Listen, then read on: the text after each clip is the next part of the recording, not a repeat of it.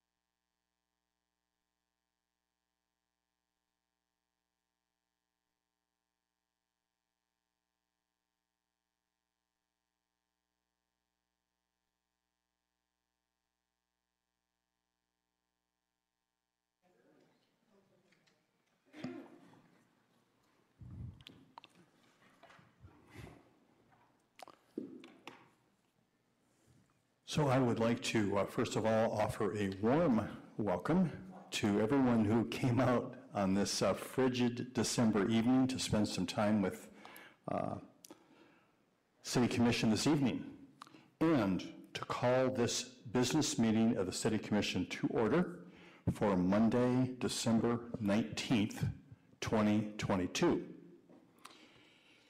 First item of business is roll call. Clerk Borling. Commissioner Decker. Commissioner Hess. Here. Commissioner Hoffman. Commissioner Juarez. Present. Commissioner Praedel. Present. Vice Mayor Cooney. Present. Mayor Anderson. Here. May I have a motion to excuse Commissioner Hoffman? Support.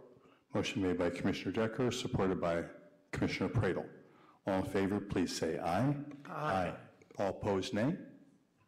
All right, thank you. So we uh, are blessed this evening that for our opening ceremony, we have my good friend Deacon Joe Schmidt here. Uh, welcome. Joe and I served for quite a few years together on the Public Housing Commission. And uh, I'm going to ask you to stand when uh, Deacon Joe provides an invocation and then remain standing for the Pledge of Allegiance. Welcome, Deacon Joe. Thank you. It's a privilege.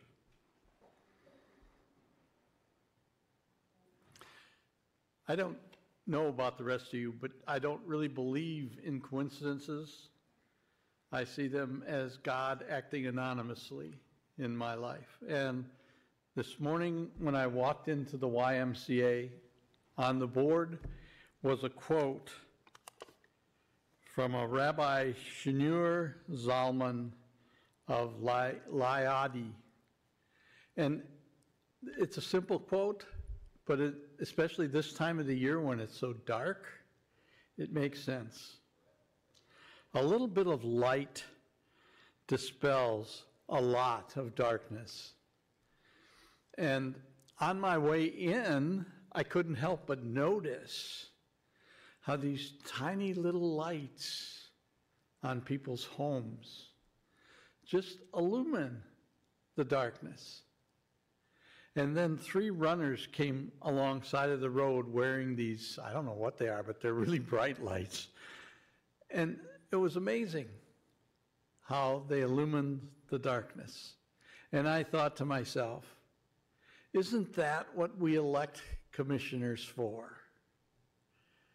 To bring light into our darkness, our lives.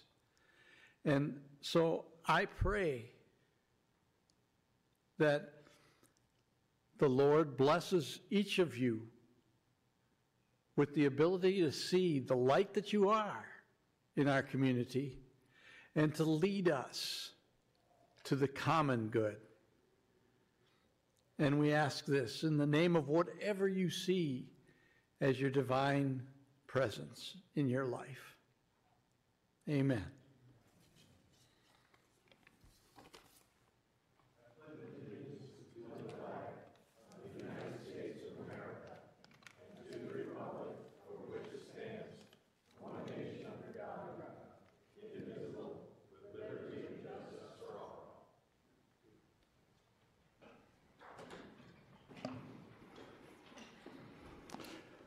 Thank you once again for getting us off on the uh, right foot here. Uh, Deacon Joe, I appreciate your presence. Commissioners, you have before you the agenda for tonight's meeting. Are there any changes you'd like to see? Commissioner Praedel? Yeah, uh, I'd like to ask. Oops, I'm sorry. Once again, uh, serving a great public good is something that I missed here and was just reminded by the good attorney uh, to my left. And that is, so do we have a proclamation? Introduction of guests. Yeah, we have introduction of guests. There we go. That's what I thought. So, not only are we uh, kind of blessed by being here together and getting to do this work uh, in this great country we live in, but we have some very esteemed and honored guests with us here this evening. And uh, it was brought to my attention by a Eagle Scout here on the dais that uh, Troop 205 is with us here this evening. And as a matter of fact, my predecessor, Bobby Hopewell, was also a member of Troop 205 and was also an Eagle Scout. So you're doing something right. That's all I can say. Uh, Eagle Scout, I will use the appropriate uh, terminology. Praedel, uh, would you like to say a few words? Sure, thank you, Mayor. It's, uh, it's so good to see you guys out there uh, from Troop 205. I'm a proud uh, Troop 205 alum, and uh, for, like uh, Mayor mentioned, former Mayor Bobby Hopewell was a, um, a 205 alum. Uh, I am so blessed uh, the opportunities I was given and granted as a young person. I can almost certainly guarantee you I would not be involved in local government as an elected official if it wasn't for my time as a young scout.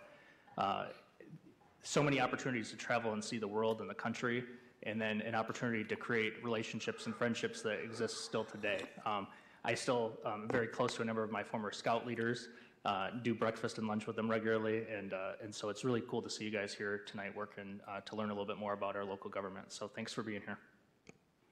Thank you, Commissioner Praedel, and welcome. All right, now back to our regular agenda here. So any changes, uh, and I know Commissioner Praedel, you have one. Yeah, I was going to ask to move G7 uh, just to the regular agenda tonight, just because I thought that was a, an interesting topic for the community to learn about from Director Baker, if you don't mind. Okay, great. Any other changes Commission? All right, I guess we're set. So the agenda is set here. Let me see. I'm sorry. Oh, thank you. I'm getting help from both sides tonight. Uh, I am reminded that it's now time to ask if there's anybody in the audience who would like to move an item from the consent agenda to the regular agenda. All right, see no one, well then we're set. Communications.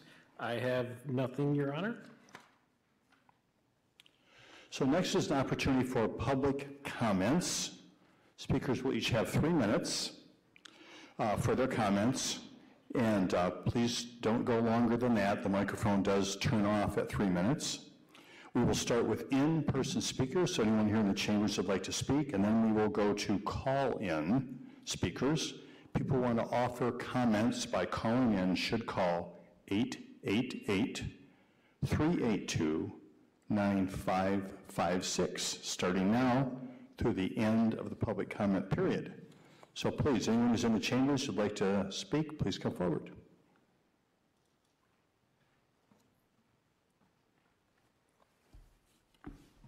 Okay. It's kind of intimidating with the minutes like ticking down in front of you. but- Don't look at it. Well, I kind of timed it out. Uh, So my name is Alan. I'm actually surprised to see some of your faces in the mayor's office because I moved out of Kalamazoo 20 years ago. And I think you guys were just getting started on the city commission, if I'm not incorrect. Um, some of my friends, some of my, oh, right. some of my friends were, were running for city commission in the early 2000s when I left. Um, and since then, I've been in about a dozen countries, short of a dozen, uh, and surprised to see that not a lot has changed in Kalamazoo. Uh, could be a good thing, but I've seen in other countries, uh, I've lived in a lot of third world countries in particular, uh, where local governments are doing a lot of things for their citizens. Um, in Mexico, for example, they closed down the roads on the weekends for bikers to go through, um, recognizing that bikers are an existing population, right? Um, I'm saying this in comparison because I think Kalamazoo is a city with potential. It's a city that Barack Obama, the president of the US, chose to visit specifically. Um, it has three institutions of higher learning, which means it has a constant influx of bright minds and some hefty wallets, right? Um, I'm surprised to see what seems to be, in comparison, maybe unfairly, a lot of squandered potential because I've seen what other countries have done at the local government level. Um, for example, here 20 years ago is almost when they put in the movie theater downtown, which is now closed, right? It was a bad idea, it seemed at the time, and, and the reality has hit us now.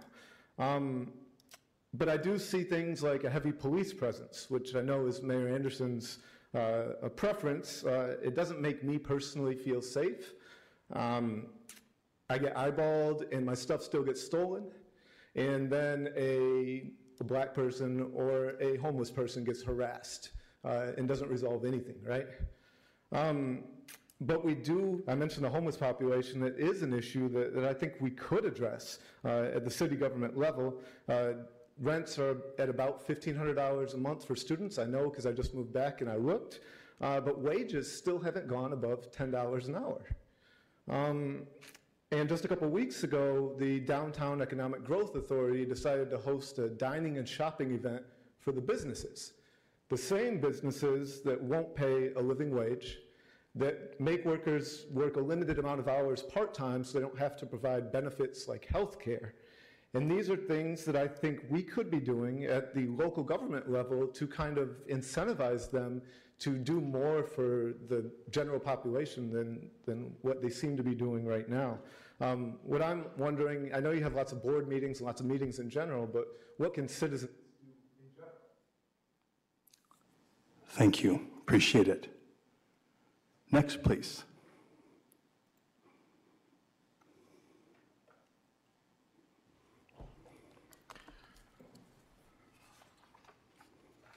Good evening, Mr. Mayor, Commissioners, city officials. John Allen, uh, 3412 Bronson Boulevard. Here again to talk about transparency and accountability on the Bronson Boulevard uh, redesign plan, or as we like to call it, the Bronson Boulevard Preservation Plan. Your uh, survey takes false credit for more than 20 hours of public comment, even though no public comment is permitted on that survey or anywhere else. At three minutes a clip here, I'd have to come to every city commission meeting for about the next 16.4 years to equal that. Uh, so we hope we can find another method of being able to make more extensive comments available to you. We are puzzled that uh, we can't get the 18 safety metrics that are required by your own streets policy. They would show Bronson Boulevard is already safe, not a single bike or pedestrian accident in over 100 years. But now you want to put down eight to 10 miles of paint, two mile road, four to five paint markings, uh, all along the way. And that road paint cannot improve on Bronson's perfect safety record. But drinking water is contaminated by road paint. It's chemicals, it's VOCs, arsenic, some cancer causing. U.S. Department of Transportation has done a big study on this. It's in the materials I will leave for you. And we're also puzzled that there's no environmental impact study, which is, I think, required to meet the federal statutory standard, which is minimize environmental contamination, not restrict it, minimize it. It's inconceivable you would spend tens of millions of dollars on thousands of gallons of road paint and not assemble those safety metrics and the environmental study. We've asked for them repeatedly, we've received nothing. Would you pour 10,000 gallons of paint down the untreated stormwater drain that goes directly into the aquifer sources of our drinking water? Of course not. That's exactly where all the road paint ends up going. Whether it's weather or traffic or plowing, uh, it all ends up going down there. And in a few years, it's gone. And so you paint all over again with even more paint. That deserves study. The issue for you to decide how much drinking water contamination are you willing to cause and accept to put paint down on a street that your own metrics would show is already safe. We would ask you that you adopt our four easy step interim solution, take down the survey, take down the plan. We need to start over, publish the 18 baseline metrics and the environmental impact data, and after that, then hold some real public meetings where some real public comment can be received and a much Thank you, thank you. Thank you very much. Next, please.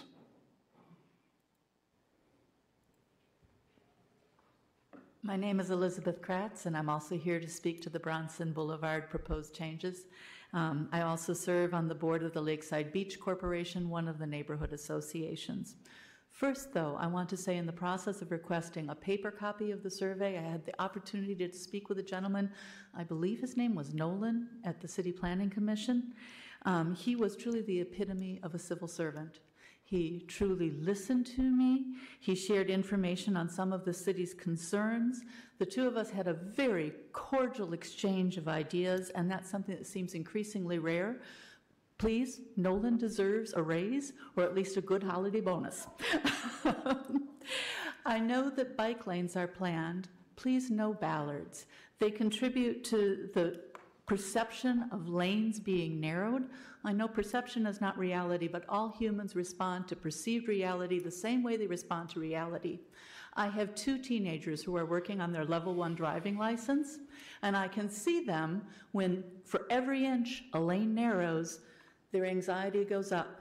And when a situation comes that requires some uh, judgment, they may not have the bandwidth to calculate that quickly.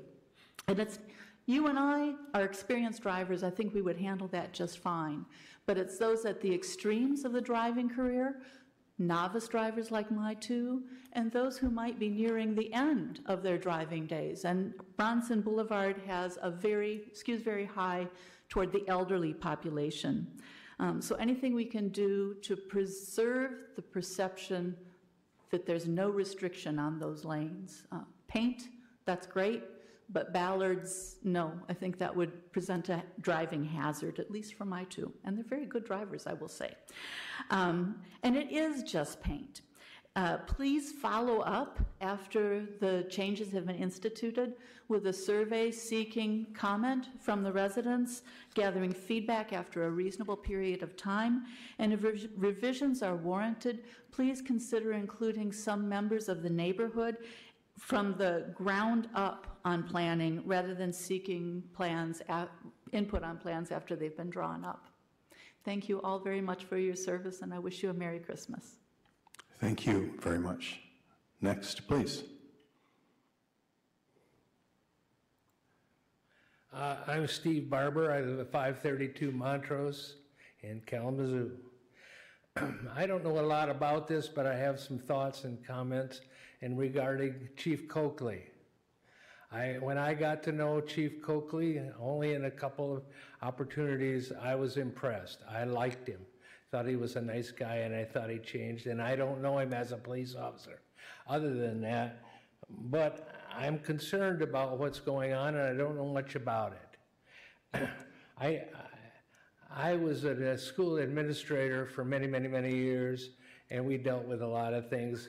And when harassment occurred, one of the things we always knew, we knew what harassment was and what it wasn't. And those are important distinctions. Often, things like harassment and other things that occur in the staff are an opportunity to improve, are an opportunity to look at what you're doing. Because one of the things we know is harassment of any kind is never allowed. And what we want to do is build a, group that works together well and accomplishes the goals. Anyway, that's what I wanted to share. I'm concerned, but I know you have a job and I know it's in the process, but I got to throw my thoughts out there for consideration. Thank you very much. Thank you. Next, please.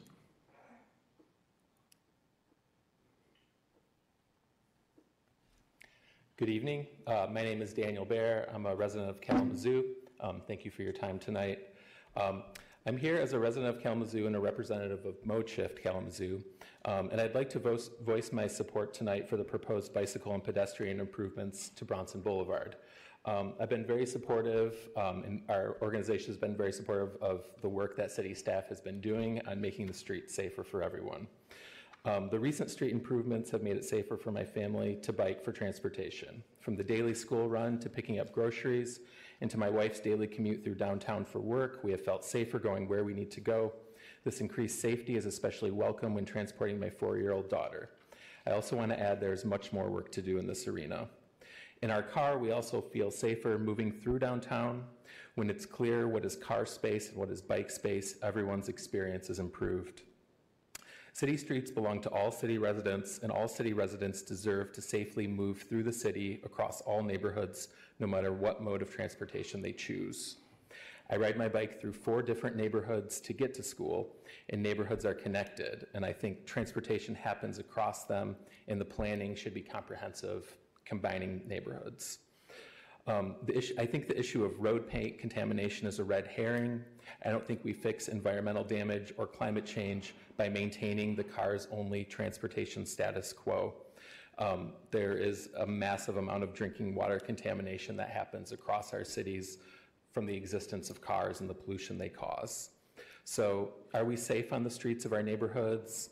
Or are there few incidents of bikers and walkers being hit by cars in our neighborhoods because few people of all ages, from age 8 to 80, people aren't actually biking and walking as much as they would be if they were safer?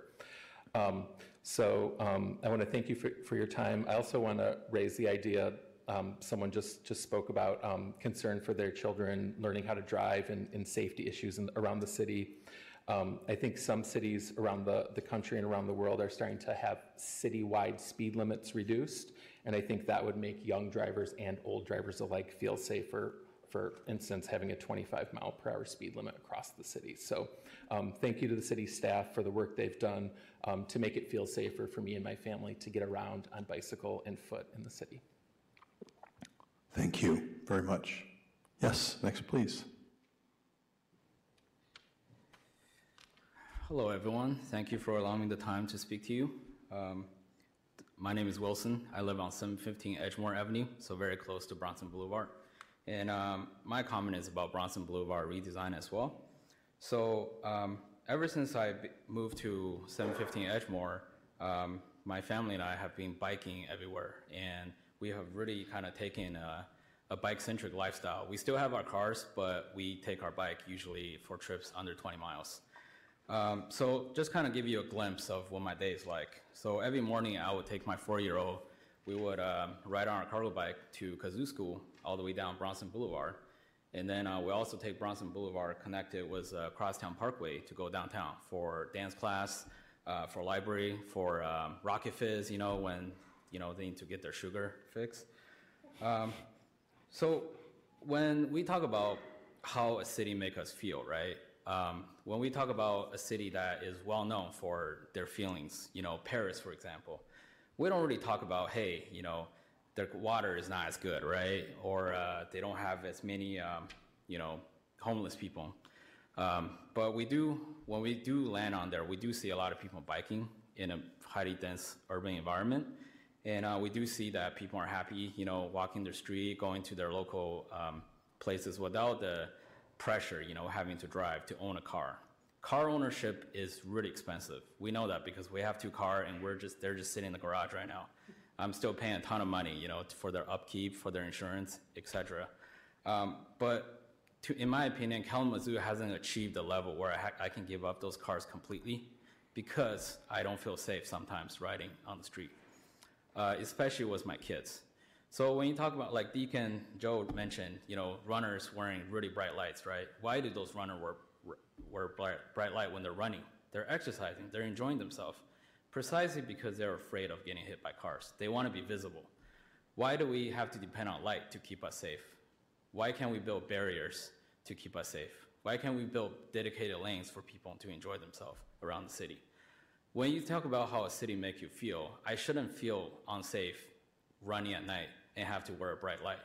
I should feel very safe. I should feel like I can go anywhere, and this is my community right here. Um, and also, when we talk about using paint for the bike lane, if paint is causing pollution, let's just not use paint. Let's put planters for the, and then let's plant something concrete barrier, something extremely safe. You know, um, I mean, after all, like, what can you do once, um, you know, have someone get hit by a car, right? Um, because they couldn't see, because the car is in the way. It just, to me, it just. Um,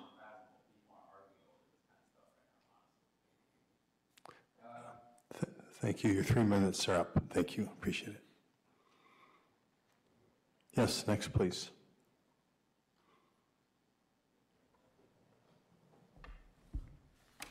Good evening, everybody, Mr. Mayor, Commissioners. My name is Steve Glista. Uh, I'm a Kalamazoo resident at 2336 Midvale Terrace. And I'm here tonight to talk about transportation dignity. Um, there's a rite of passage that I think most of us are familiar with that um, occurs in early, early in the teen years in, in most people's lives. And I've been thinking about it a lot lately as my oldest son is now 14 years old.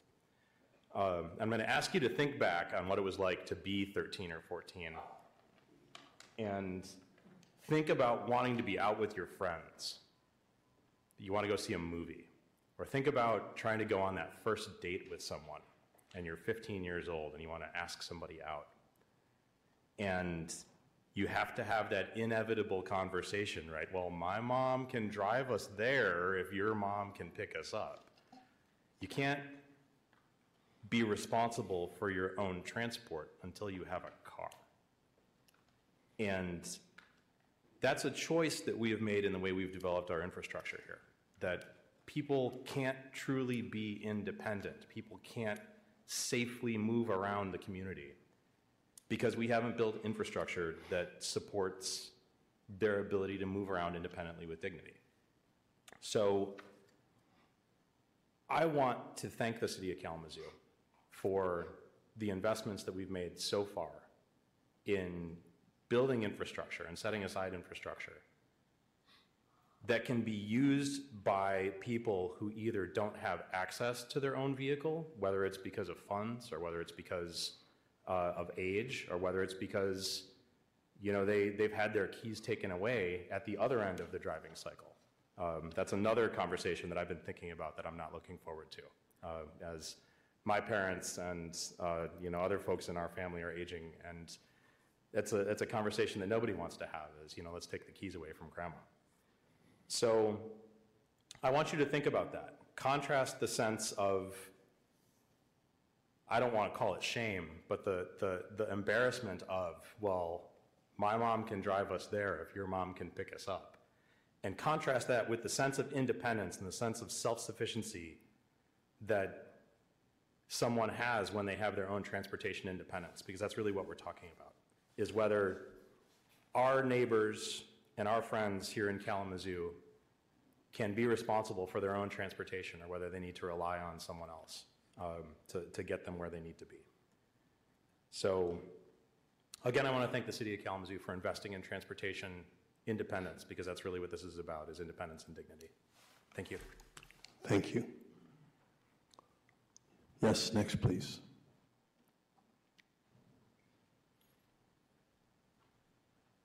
Uh, Good evening, Mr. Mayor, Commissioners. William Rowland, Kalamazoo residents.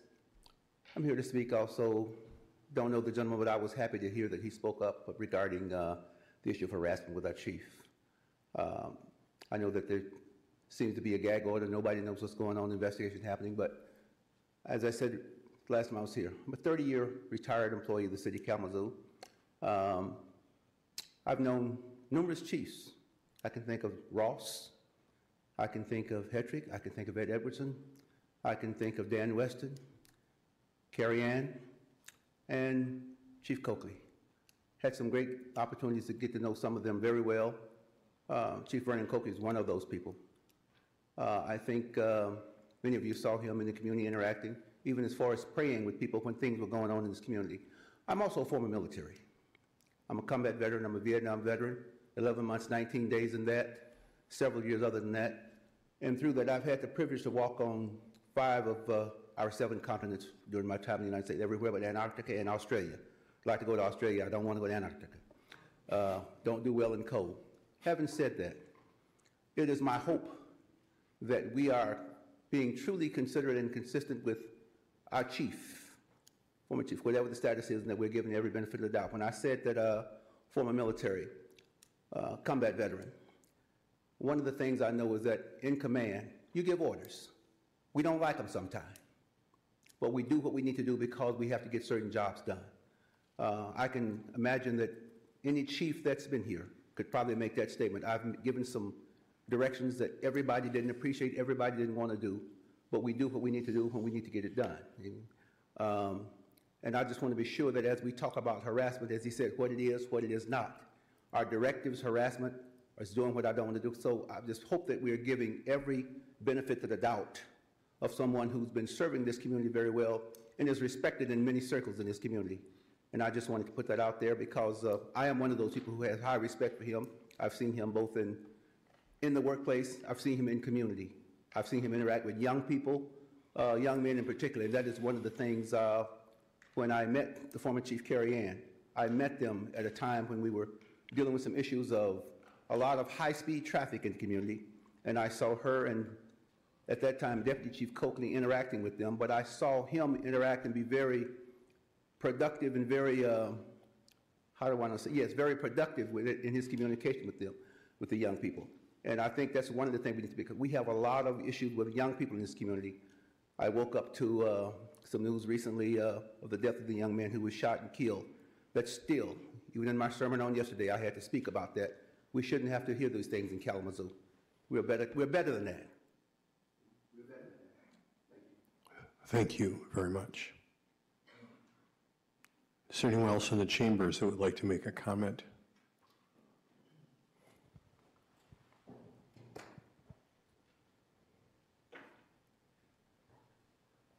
Good evening, Jeff Messer, city resident. Uh, first, I'd like to apologize to those of you uh, watching on Public Media Network, Facebook, YouTube, WKZO Radio, WMUK Radio, and Michigan Radio. Uh, if uh, tonight's um, uh, citizen speakers and the commission members that their voices distorted, um, a new audio system was put in in May, and uh, the audio has been distorted for like six months now. Um, I let staff know.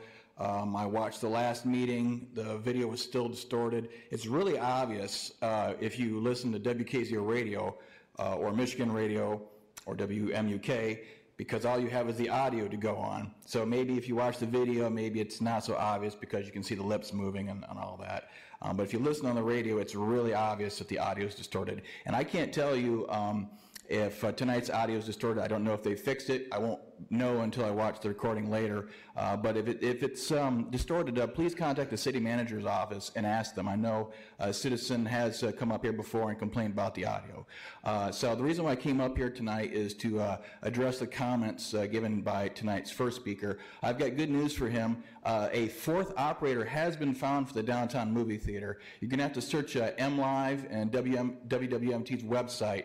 Uh, but we've uh, we've had uh, three previous operators of the movie theater in that location since 2005. First, you had the Rave City Place 14, and then you had the Alamo Drafthouse, and then AMC decided they wanted to expand into the buildings that they already own, and they kicked the Alamo Drafthouse out, and that was a real loss for our community because this new operator, I hope them, I wish them success. It's good for our downtown, but it's not going to be like Alamo Drafthouse was unless they're going to be doing things like Alamo Drafthouse did.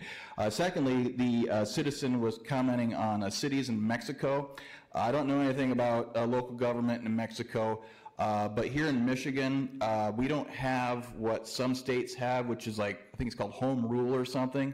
Uh, Ohio has that where the uh, localities can do like whatever they want unless um, the legislature prohibit, prohibit, prohibits them.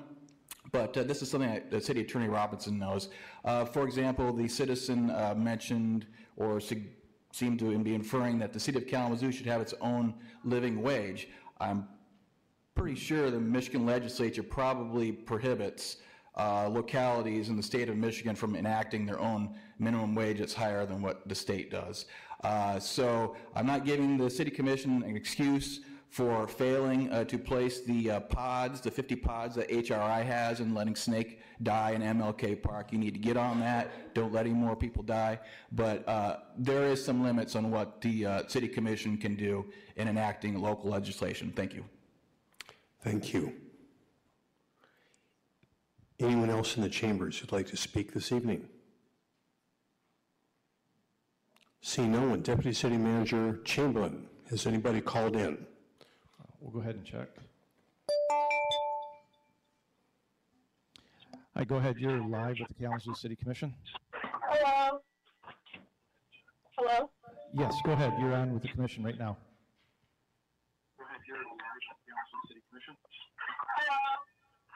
Hello, Hello. yes, go ahead. You're with the commission right now. Go ahead and give your public comments. Hi, good evening. My name is Ashante Collins, and I am the co-chair for the Campaign for Criminal Justice and Transparency, and I'm also the Anti-Racism Task Force lead at ISAAC. Tonight, I will be reading our ISAAC Executive Director, Dr. Charlotte Davis, public comment. Good evening, Mayor, Vice Mayor, Commissioners, and City staff. My name is Charlotte Davis. Though out of town, I wanted my public comment to be read. On this December date, our community and our city are still in pain for many reasons. And healing comes when we fully address the root of these problems. I want to unpack the beloved community that Dr. King spoke of. He said it was not devoid of conflict, but free of violence, and that practices and policies were infused with love, abundance, hope, and equity, so that all are held as beloved. We have much more to do together, and we must lean in to achieve this beloved community. While building, building the beloved community, we need collaboration, love, and unity. And also, love means engaging in truth telling. Love means having those difficult conversations. Love means staying at the table through conflict. Love means addressing and dismantling systemic racism and isms. And love means standing boldly, even if you have to stand alone, to ensure our policies and practices are equitable. Anti racism work means using that lens each and every time when examining policies and practices within our systems. So, City Commissioners, questions. Can you confirm this situation with our chief is being handled consistent with how previous situations with chiefs similar in nature have been handled? How are you ensuring this past process and current investigation were and are centered in anti-racism and equity? Manager, are you able to report as to when the investigation will conclude and share with the community, honoring confidentiality and lifting transparency? Lastly, during our ISAAC Leadership Board meeting, we reflected on 2022. I want to share our questions. We debriefed and asked these same questions of you all. As elected officials, what did you learn about yourself as someone of faith and or someone working for equity, justice, and anti-racism? How were you challenged? Where did you miss the mark in equity, justice, and anti-racism work or fall short? Where did you find victory and growth in your social justice, anti-racism, and equity journey? I invite you all to reflect with us as 2022 comes to a close. Thank you. Dr. Charlotte Davis of ISAAC.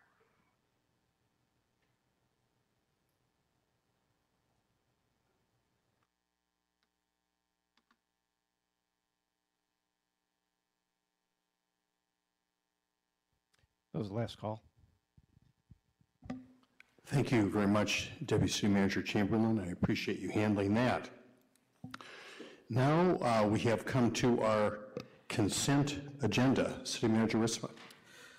The following items have been brought forward for approval. First is the approval of a purchase of two Ford F-600 truck chassis from Gorno Ford through the MiDEAL Cooperative Purchase Program in the amount of $116,650. Next is the approval of a three-year small municipal and county government enterprise agreement with the Environmental Systems Research Institute Incorporated through the MiDEAL Cooperative Purchasing Program in the amount of $143,100. Next, the approval of a two-year contract extension with Continental Linen Services for industrial uniform rental and cleaning services for staff use within the Department of Public Services in the amount of $150,000. Next, the approval of a sole source three-year agreement with Fleet Efficiency for GPS live tracking for city vehicles except public safety in the amount of $220,752. Next is the approval of a contract supplemental change order with Ferguson Waterworks for the advanced purchase of ductile iron pipe and appurtenances in the total amount of $280,040.50. Next is the approval of a three-month contract extension with Alexander Chemical Corporation for the purchase of 12.5% sodium hypochlorite by volume in the amount of $289,948.75. Next is the adoption of a resolution approving four new neighborhood enterprise zone homestead applications in the Vine neighborhood. Next is the adoption of a resolution recommending approval of the application from Kazu Tacos LLC for a development district liquor license located at 215 East Michigan Avenue within the city's existing downtown development district. Next is the approval of a five-year revocable license agreement with the Kalamazoo Nature Center for a limited portion of property near the Bats driveway at 2315 Angling Road. Next is the approval of an agreement with the W. Upjohn Institute for Employment Research for a Shared Prosperity Kalamazoo High Impact Fund grant in the amount of $250,000 to assist core neighborhood families with increased access to good jobs and employer engagement in 2023. Next is the acceptance of an Ending Community Violence Grant from the State of Michigan Department of Health and Human Services in the amount of $50,000 to support Urban Alliance's Change of Status Program in 2023. Next is the acceptance of the 2021 Justice Assistance Grant Award from the U.S. Department of Justice in the amount of $103,751. Next is the acceptance of a 2022 Justice Grant, Assistance Grant from the U.S. Department of Justice in the amount of $113,560. And finally, approval of a request from New Year's Eve Fest of Kalamazoo to publicly display fireworks from the Epic Center parking structure on Saturday, December 31, 2022 at midnight as part of the annual New Year's Eve Fest event. Thank you very much, Manager Ritsema. The Commissioners, the requested action is a motion to approve items 1 through 6 and 8 through 15 and authorize the city manager to sign all related documents on behalf of the city. Is there a motion? So moved. Motion made by Commissioner Juarez, Support. supported by Commissioner Hess. Clerk Borling, please call the roll. Commissioner Hess, Yes. Commissioner Juarez, Yes. Commissioner Praedel, Yes. Vice Mayor Cooney, Yes. Mayor Anderson. Yes. Commissioner Decker. Thank you, Commissioners. The items on the consent agenda are approved. We have several items on our regular agenda this evening. First one is item H1. Manager Ritsema. Approval of a support service agreement with the Foundation for Excellence and the creation of a full-time equivalent position allocation for the FFE Executive Director. Thank you very much. Is there a staff report on this item? Uh, No, but we do have staff available if there are any questions. Uh, Any questions, Commissioners? All right, seeing none. uh, Is there anyone in the audience that would like to comment on this item? That's item H1. Please come to the podium, give us your name and whether you live in the city. Each speaker will have three minutes.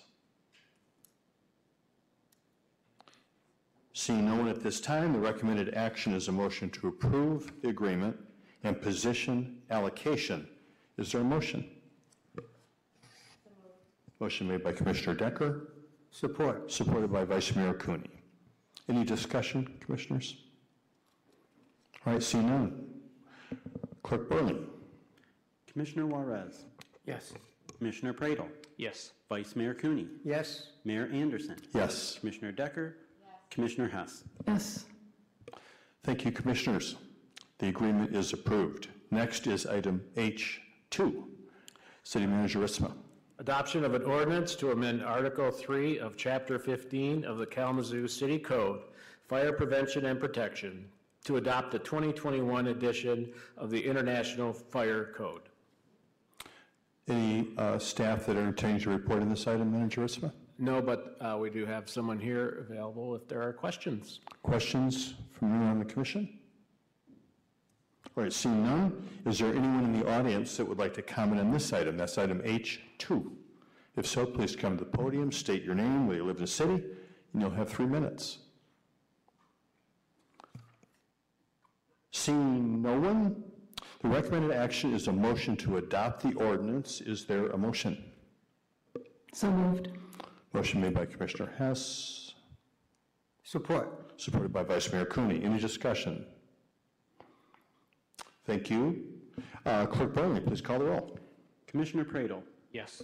Vice Mayor Cooney, Yes. Mayor Anderson, Yes. Commissioner Decker, Yes. Commissioner Hess, Yes. Commissioner Juarez. Yes. Thank you, Commissioners. The ordinance has been adopted. Next is item H3. City Manager Ritsema. First reading of an ordinance to amend the pension ordinance regarding deferred retirement option plan. Manager Ritsema, is there any report on this particular item? There is none, but we do have staff available for questions. Questions, Commission? Commissioner Praedel. Yeah, I'd- I'd appreciate the chance just to let the public hear a little bit more about this and why we're, why we're doing this. Okay. Thank you, Commissioner Praedel. I see Acting Chief Boysen is coming forward here. Thank you for being here with us.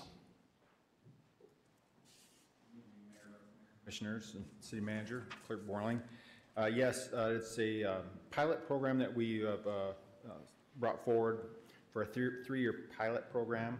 And the purpose of this is to retain um, our current highly trained staff uh, so we don't lose them to retirement. Um, This is similar to what other cities in the area are doing. Uh, Grand Rapids is doing it, Battle Creek is doing it, Michigan State Police. Um, So if we look at our staffing, we're authorized for 268 sworn officers. Um, Right now, we're at 240, so we're uh, 20 short. Uh, We anticipate 12 retirements in 2023. Um, And then during the course of this three-year pilot program, we're anticipating uh, a total of 26 retirements. So that's a lot of experience and skills that are leaving um, and will further um, create more problems with our staffing uh, because our hiring pace cannot keep up with that level of retirement. So hopefully, this will help stabilize our staffing as part of our overall strategy uh, with our recruiting and hiring uh, and uh, retention to uh, stabilize our staffing. So if you look at our um, applicants, they are steadily decreasing. Uh, From 2017, at that time, we had 1,057 applicants uh, to the department. Um, And this last year, in 2022, that dropped to 328 applicants. So the number of applicants is decreasing, so this would help uh, stabilize that. Uh, Just, to- just a follow-up question here, just for some clarification. So uh, a public safety officer can take advantage of working for 25 years and retiring, correct? And this is a way to uh, give people the opportunity to work longer, not being forced into that choice. Is that accurate? Yes, they can retire after 25 years and get their full pension. Um, They could choose to uh, have a one to three-year drop, so delayed retirement. So they could uh, work one extra year, two extra years, up to three years total extra. And what would happen is their final average compensation, their pension benefits, everything would be locked at their rate upon the entry of the drop. Um, And then they would have the option to stay up to those three years and accrue their pension in a separate account um, while they're working, and they would, would uh, withdraw that money upon exit of the drop. So basically, instead of collecting their pension right away after 25 years, it gets um, put aside for them and uh, while they continue work. Um, but again, their fa- final average compensation for um, as far as their um, pension benefits is locked in at the date of the entry of the drop. So really, this does not add to that pension calculation, It in essence, puts that benefit in escrow for, well, when they do determine that they want to retire then, Correct. right? And we did have an actuarial done uh, and it sh- did not show an adverse effect on the pension fund balance. Uh, So we did look at that, um, and then we also um, brought this forward to the unions, uh, negotiated with the unions uh, to get this agreement as well. Thank you very much. Commissioner Praedel, anything more? Any other questions for staff? Thank you very much, Acting Chief.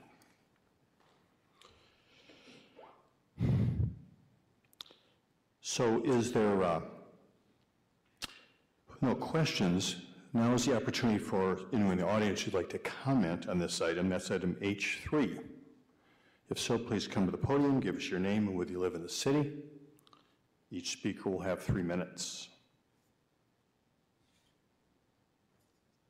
Seeing no one, uh, the recommended action is a motion to offer this ordinance for first reading. Maybe it'll be coming back to us. Is there a motion? Motion made by Commissioner Decker, Support. supported by Commissioner Hess. Discussion, colleagues. Seeing none, Clerk Borling. Vice Mayor Cooney. Yes. Mayor Anderson. Yes. Commissioner Decker. Yes. Commissioner Hess. Yes. Commissioner Juarez. Yes. Commissioner Praedel. Yes. Thank you, Commissioners. The ordinance has been offered for first reading. Next is item H4, City Manager Ritsema. First reading of an ordinance to amend Article 10 of Chapter 2, Employment, Employee Retirement System. Thank you very much. I presume there's not a staff report on this, is that correct? Right. Our city attorney is available for any questions. All right, that's very handy, isn't it? Uh, Are there any questions for our city attorney on this? Commissioner Praedel? Same deal. I, I just, I think it'd be helpful to get some background for the public to hear, learn a little bit more about why we're doing this. All right, sounds good. Attorney Robinson? Thank you, Commission. This is more of a housekeeping ordinance to make uh, the ordinance reflect changes that have occurred. For instance, we now have a chief operating officer, and that position isn't specifically identified, so that's one change that's being made to identify that. The other change is one that's probably a little overdue. When the ordinance was initially adopted, there was a $1,000 death benefit for when a retiree passed away, ostensibly to help with funeral expenses. Uh, That hasn't changed since the 1980s, and it was recommended by our uh, Finance Director, Management Services Director, Mr. Vicenzi, to increase that to $5,000. Again, the impact on the um, pension fund is negligible, and again, that's keeping in uh, in in tune with the increased cost of funeral expenses. And so that's basically the two main changes that are m- being made to the ordinance. Thank you, Chair Robinson. Commissioner Praedel? I did have one question. I I noticed in the language, it talks about the chief operating officer, but also it- it references um, deputy um, city manager, right? I happen to know we also have a assistant city manager now, so I don't know if that has any impact on it. If the language keeps it broad enough that that encompasses other positions within the city manager's office. I think we've had assistant city managers before. We, we have had, uh, but this is a general member administrator, and for some reason, this version, it should say also assistant city manager. So uh, that's a uh, Scrivener's error. So we do had, uh, the current language of the ordinance does speak to deputy city managers, but now we have an assistant city manager, and the intent was to include that position as well. So if you would pass the, um, introduce this ordinance with that change, we'll make sure it's uh, reflected when it comes back to the commission. Cool, thank you. Great question, Commissioner Praedel. Any other questions for Attorney Robinson on this?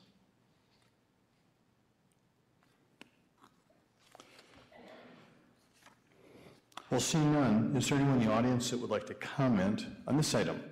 This item H4. So please come to the podium, state your name, whether you live in the city, and you'll have three minutes. Seeing none, uh, the recommended action is a motion to offer the ordinance, uh, presuming that we are addressing this. Would you like to read this, Attorney Robinson, just to make sure we have the, the addition? Certainly. The motion would be to um, amend the uh, pension ordinance to, uh, as, as introduced with the exception to include the position of assistant city manager. Thank you.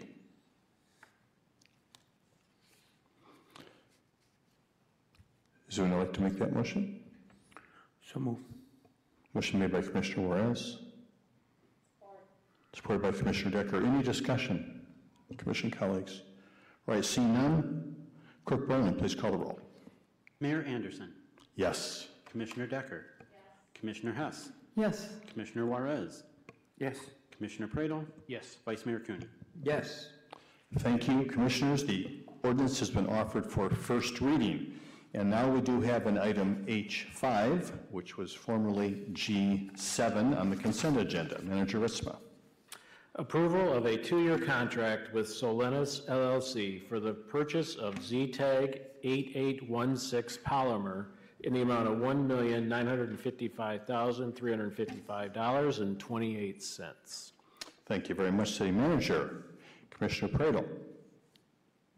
Yeah, I I pulled this, this item just because I thought it was particularly interesting, uh, just the, I guess, the creativity being used um, by um, pub- public services in terms of creating this. And I, I was wondering if, Director Baker, if you wouldn't mind just kind of briefly talking about this and what went into this process. I know that um, part of this was that there were like five different polymers tested to try to see um, effectively what um, be the most cost-effective uh, removal from um, um, the wa- wastewater plant and whatnot. And so I wasn't sure if you could speak a little bit about that process and, and why we were doing that. You want to come forward, Director Baker? He'll, he never misses the chance to talk about polymer. Well, I, I thought this was a particularly cool example of where, you know, we have city staff that are thinking very creatively uh, to, to find solutions. I think the, the reason this is particularly interesting is because if you look back earlier this year, we had um, uh, a a supplemental for uh, uh, disposal services, basically, because, uh, you know, fuel char- charges and what they were charging us went from like something like four to eight or nine million dollars, if I'm not mistaken. So I know this is all kind of mixed into that uh, solution making to try to uh, be more efficient with our dollars. So He got so excited, he got stuck in his chair. Welcome, Director Baker. Uh, Thank you. Good evening, uh, Mayor, City Manager, City Attorney. Um, eh, Yeah, thank you, City Commissioner Prado. Um, it- Bit of a technical question, so I'll I'll try to hurry up and get through this here. Um, So the the polymer is a a chemical, a a water treatment additive that we use within the solids handling process. Um, It's it's a coagulant that gets fed part of the centrifuge. Uh, Before this contract, we were on um, belt filter press uh, polymer, so it's a little bit different process, and we're using a little bit different uh, chemical makeup, if you will. Um, So all those polymers that uh, were part of our bid process had to go through performance testing at the wastewater treatment plant. So in that performance testing, we take uh, the polymer that the bidder is essentially bidding, and we put that in our process, and then we uh, measure our ability to make solids through the centrifuge. So the higher the solids content or the lower the water content really is the driving factor in performance. Um, As you stated, we have uh, pretty high sludge hauling and disposal costs, um, so that those costs are, uh, we don't anticipate those costs to go down, uh, but it's just a matter of continuing to optimize those, so we don't want to pay more than we have to. Um, So this is uh, essentially a classic example of optimization. Uh, We have inputs into a process, and we have an end goal. The end goal is to lower the amount of dollars that we're spending in the overall solids handling process. And so, you know, we have, this is one of many inputs uh, to that process, but again, we're looking to optimize that and get an out-the-door cost that's the most economical for our ratepayers. So that is kind of what um, is behind the recommendation, what drives the recommendation that's before the commission tonight. So basically, it's whatever polymer you pick is what can extract the most uh, water from the cakes that get shipped away. So it's kind of like when you see the commercial and it's like laundry detergent, and it's saying like, well, you know, you're paying for 80% water when you ship it. It's kind of the same with the cakes that we're, you know, shipping out. You know, the more water we can extract, the more economical it is to extract and ship those out, right? Correct, and, and we want to draw attention to the fact that we're optimizing the entire process.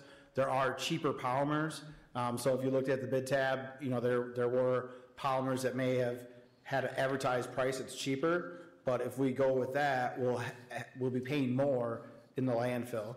So it's important to look at all the inputs to the process and optimize the process so that the out-the-door cost is the most economical. Thank you, Director Baker, and thank you, uh, Commissioner Praedel. Does anyone else, just before we leave, Director Baker, I know you might be surprised by that, does anyone else have a question for, about Zetag 8816 polymer? All right, seeing none at this point, I guess you are. All right, got it, thank you. Thank you. So with no more questions, uh, now is the opportunity for anyone in the audience who would like to comment on this item, formerly G7, now H5, under the regular agenda. If you want to make a comment, please come to the podium, state your name, whether you live in the city, and you'll have three minutes. Seeing no one, uh, Commissioners, the recommended action is a motion to approve uh, item formerly, item G7, now H5, and authorize the city manager to sign all related documents on behalf of the city. Is there a motion? So moved. Motion made by Vice Mayor Cooney.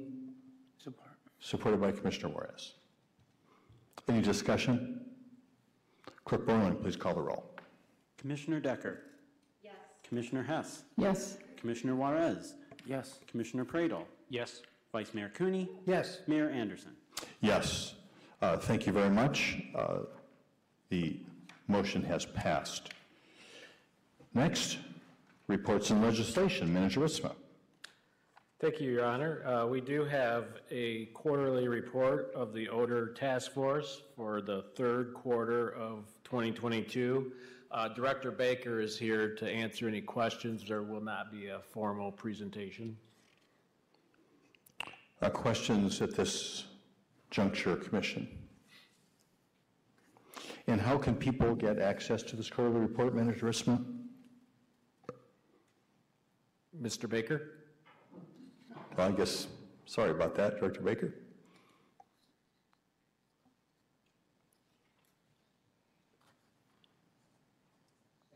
Uh, Good evening, Your Honor, City Manager, um, City Commissioner, City Attorney.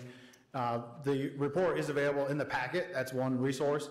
Um, However, all reports, going all the way back to the beginning of the Odor Task Force reporting, quarterly reporting that we do, is available online. Uh, So we'd encourage folks to go online, citykalamazoo.org, um, and, you know, within your navigation of the site, there's a site dedicated to Odor Task Force. And within that dedicated odor task force site, you'll see all these reports, um, and then as well as links to odor observations. That's where you can uh, make us aware of an odor uh, that you may have observed in the community. Um, and there's also links to EnviroSuite, which is the real-time odor monitoring um, application that we have. So we would encourage uh, folks to go to that resource. There's a tremendous amount of functionality that EnviroSuite now has, uh, so that you can see um, each one of the sensor locations will show, give you a readout in real time. You can click on that sensor location and it'll give you a trend of the near term. I think it's a, a few days or a few hours. Also, there's the annual average you can see within that. So you have to kind of toggle on the uh, graph and you'll be, uh, it'll sh- show you a little window that says what the annual average is for that location. And then within that uh, web link, you can go up to the upper uh, right-hand corner, and there's some drop-down menus for reports. And then within the reports, there's, um, I forget what the number is, but there's uh, a list of options to trend and graph every sensor uh, that we have in the network that we've had since September 2019. And then within, when you build a, a, a report or a trend, uh, you also have the ability to extract the raw data from that. So you could select tab data and get all the tabular data out of that uh, as well. So again, city, citykalamazoo.org has got all of the website uh, information on it, and it's uh, under the odor task force, and uh, a lot of information there. So any other questions? No. Uh, Yes, Vice Mayor Cooney. Thank you. Um, So this is about odor, it's not about health, it's, it's it's a whole separate thing. Um, I read the report. Um, What I didn't see in there is, in your opinion, is the odor getting less? Yeah, that's, you know, that's a great question, Vice Mayor. Generally in the report, uh, our, we see our role as providing information of our status on the work we've done um, and the data. So you don't necessarily see us give uh, narrative opinions uh, within, within that. Um, I would say that uh, the, the best resource available is, you know, to look in the trends and, and chart progress. Um, You know, there, there is additional information that will be coming out in terms of the health studies um, that's going to be coming out. Uh, We saw updates at our Environmental Concerns Committee where Michigan Department and Health and Human Services came to those meetings and addressed those committees. So uh, we accept, we anticipate to get those reports in the first quarter of uh, January. And again, um, this is work that, uh, you know, we've been engaged in for a number of years now, we're committed to, and we're, we've got a number of projects that we're continuing uh, with that work. Um, I would say, you know, just from kind of anecdotal observation, uh, I would, it, it appears that the numbers are starting to trend down, uh, but that uh, is you know, anecdotal in nature. We, we haven't really have a, a finite um, report that, that quantifies that. You know, it's a bit of a, uh, the, the numbers are moving, the data, we continue to add data points, so that's, um, some relevancy has to get looked at there in terms of, uh, we could show you, um, some data points that haven't been around very long, so we're continuing to build gain information from that. So again, it's just, it's work in progress, and we continue to do that work. Okay, thank you. Commissioner Praedel. Question for you as well. I'm trying to remember back with this, but I, it- going back to like when graphic packaging had first asked for like tax incentives, I thought this was like one of the stipulations of doing this report was based on that tax incentive. They, uh, this year didn't come back to request uh, a tax incentive, if I'm not mistaken. So have they still seemed willing to, you know, contribute reporting or their, you know, end of the report each quarter, even though they haven't come to us to ask for that tax uh, break this year? Yeah, you know, that's a great question. So there's, um, there is some connectivity between that work and the odor task force, although, um, it's important to note that the odor task force did exist before that interaction was created. So, you know, there continues to be a positive rela- working relationship with, between the city and Graphic Packaging International at a technical level as we work together, uh, to continue, continue to resolve, uh, you know, the odor challenges.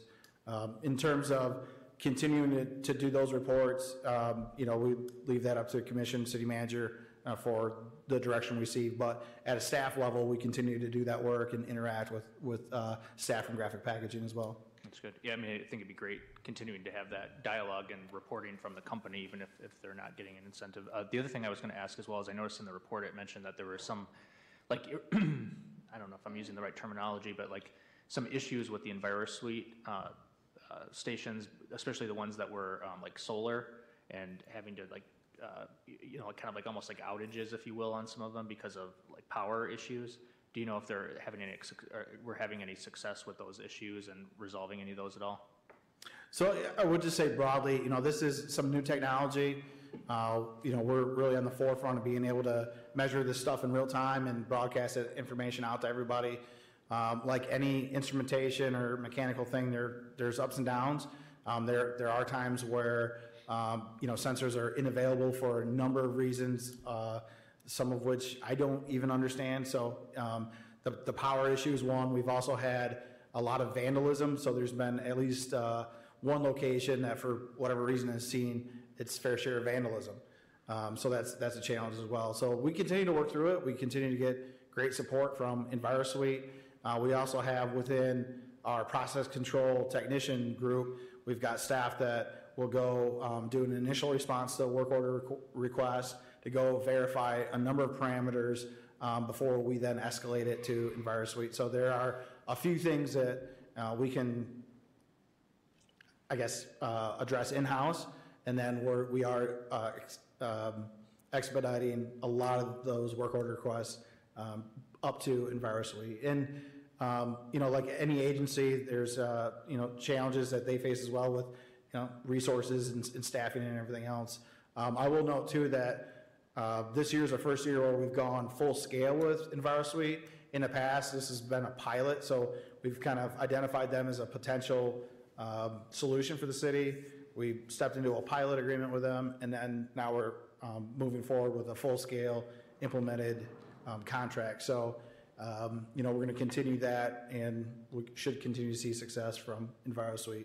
Overall, I think it's a, you know, it's an excellent resource uh, for our ability to, to trend, to graph, and to, to have this bank of information that's available. So it's something that we really never had before prior to 2019. It's also probably nice that we have so many of them, so that if one goes out, you still have multiple sites that Mhm. can measure and everything too. So that's one nice about the diversification of sites and, and whatnot too, so that if, you know, one or two go out, that there's still options to, to measure things and whatnot. So that's great, yeah, thank you. Thank you. Other questions for Director Baker at this time? Thank you, sir. Appreciate it. Thank you.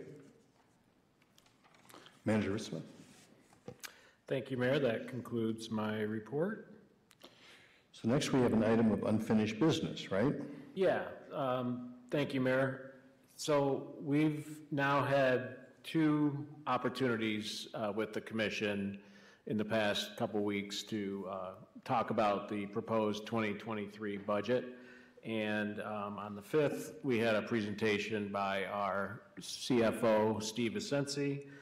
And, and then last week, we had a three-hour work session on uh, the budget. We, commission received a presentation from staff, a lot of rich uh, questions and answering time. Um, Now, we thought it would be good for, to have an opportunity for the commission to discuss amongst yourselves uh, with staff's assistance, of course, um, any changes you would like to see in this coming budget uh, for 2023? And then um, ideally, if we could have those tonight, we can then move forward with preparing the final budget that gets approved in January.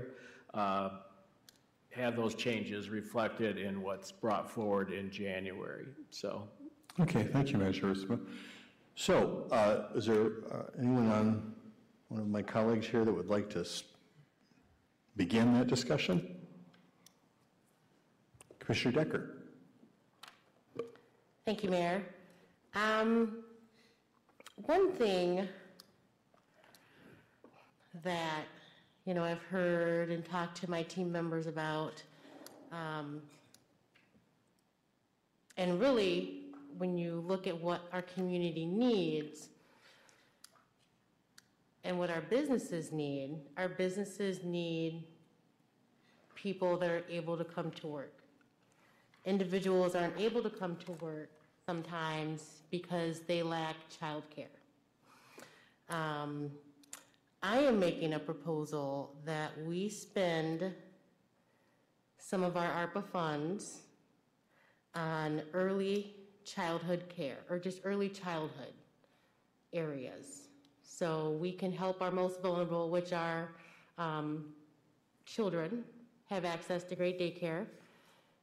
I think within those funds, we would be able to start some programs, again, wherever they are placed. Um, I know whatever organization or whatever department, you know, kind of handles this, I know they're going to, to put it, to put it to best use. But again, I think, you know, investing in uh, some of these home daycares that we may have, so individuals are able to get licensed, um, um, kid-proof their home, um, so they can hire staff, so they would be able to, to keep more kids. So then that way, we have individuals that can take their children to a safe place and be able to go to work and provide for their family. Um, I think we should use some funds for that. Thank you, Commissioner Decker. Other thoughts, conversation? Vice Mayor Cooney. Yeah, I, I I totally agree with, with what you're proposing there. I think we should look for that, for, for early childhood. I have a couple questions. Um, and we looked at this before, but, um, I'm looking at the ARPA funds, and it's almost, it's over nine hundred thousand dollars a year for ARPA administrative and program costs. Um, that seems like a lot of money for me. Um, Could, could you speak to that, or somebody speak to it, Jim? Sure. Um, I would have our, or ask our CFO, Steve Asensi, to come forward and, um, and talk about the administration, administrative costs?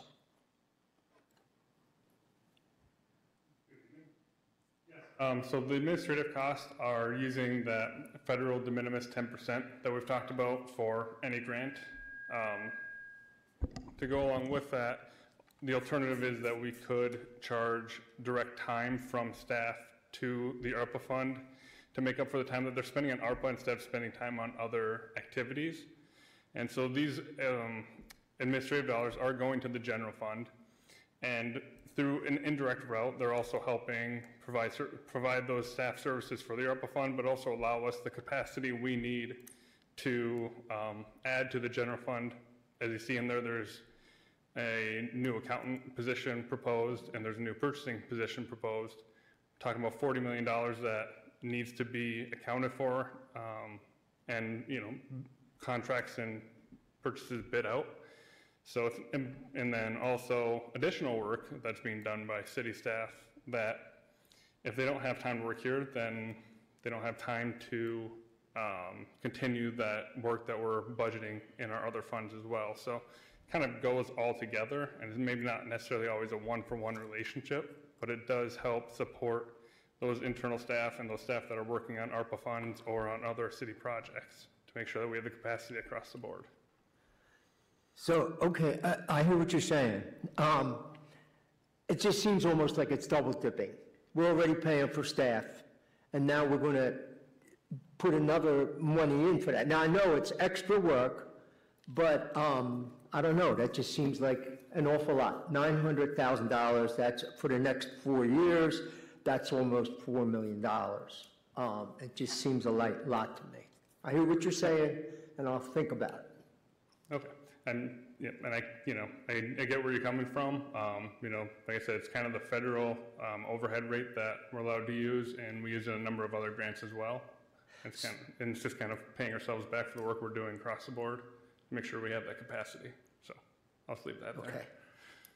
Okay, when I just think about the needs, the city, and um, what we're talking about, when we just heard a couple of weeks ago that we have 32% of our kids living in poverty and 43% of our black kids, and then we look at that, I just, I'm looking for some money to try to invest in that situation.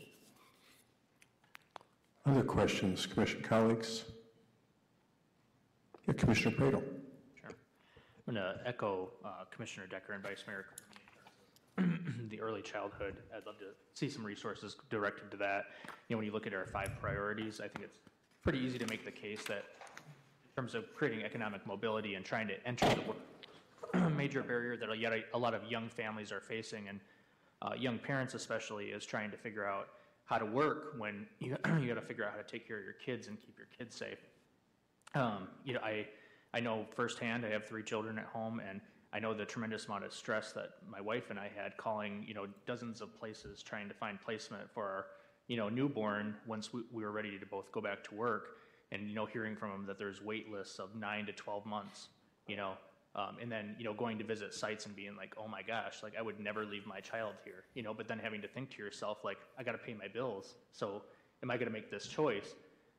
thinking about you know how far a lot of parents have to go when transportation's an issue. Sometimes transportation, if the closest place you can find is Oshtemo or Comstock, you know you don't have something right in the neighborhood to provide uh, your ch- child um, reliable, safe care. So, to me, it really is fits the economic development bucket.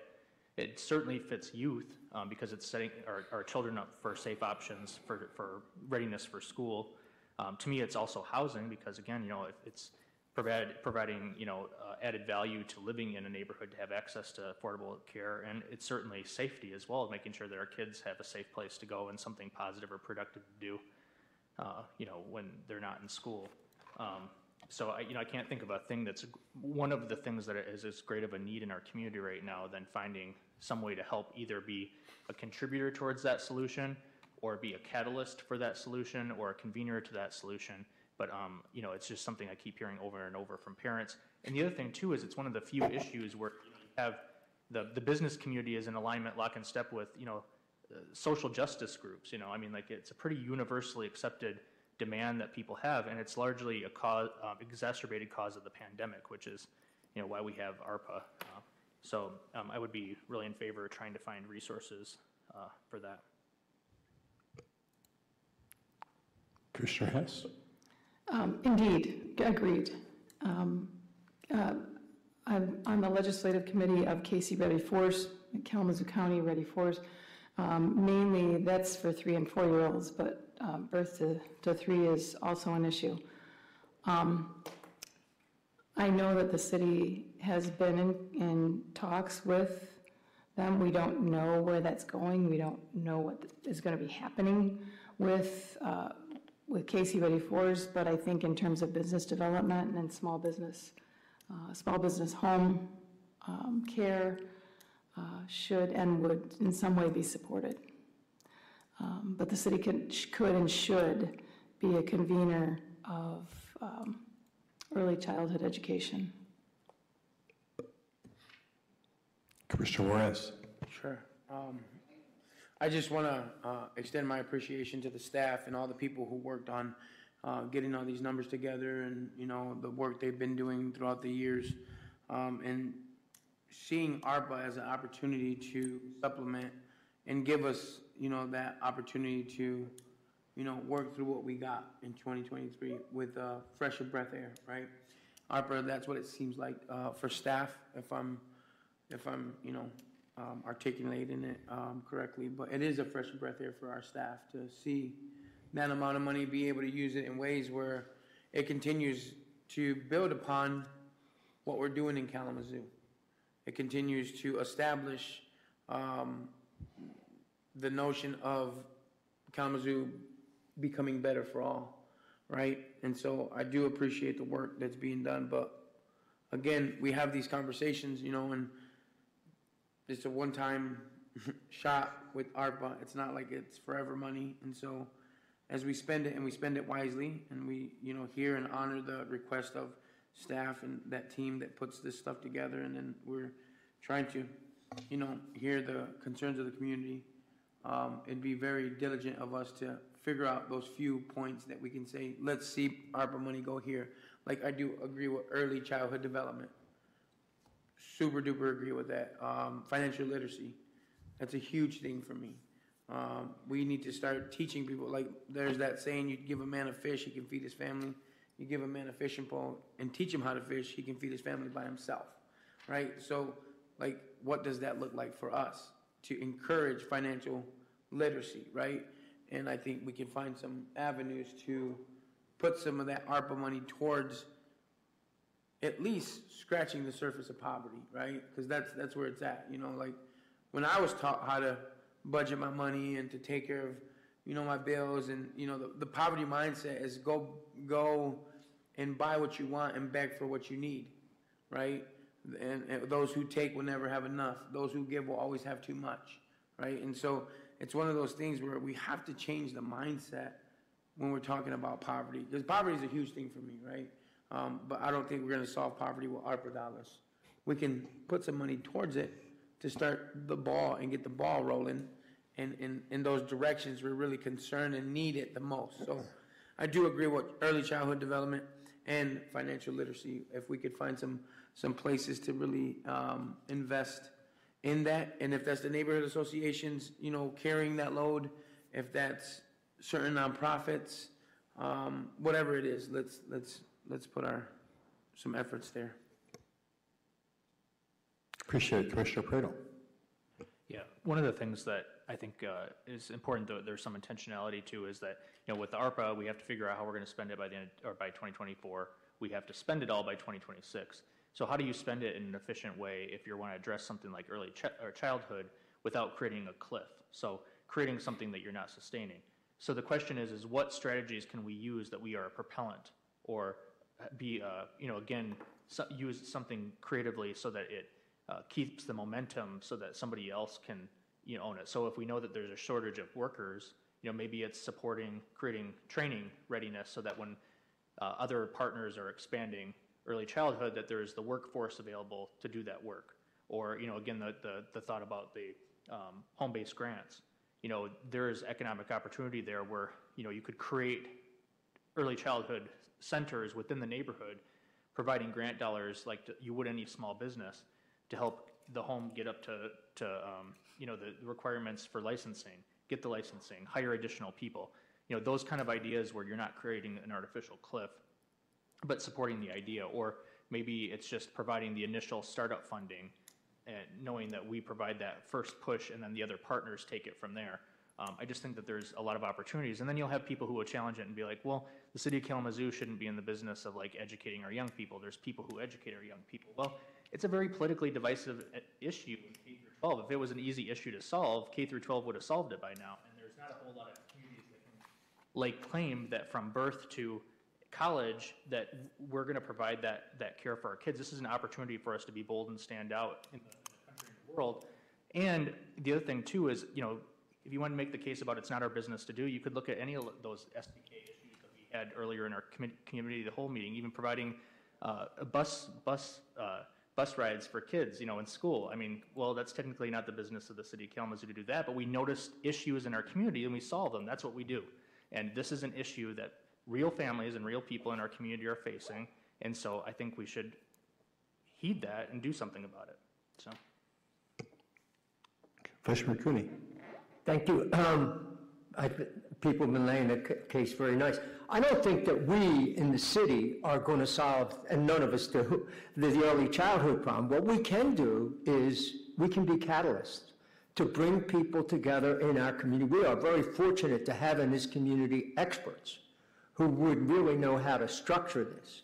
And I think the question that we have to ask ourselves is, can, do we have some resources that could start the ball rolling, that, that people could build on, that could show um, our commitment as a city to do this, and then get the experts to tell us what it will take and how we could move forward on this, and how can we use some of this money to attract other money to do what really needs to be done to create a, a universal um, child care program for the city, chi- early childhood program for the city. I think that's what I'm hearing people are looking for.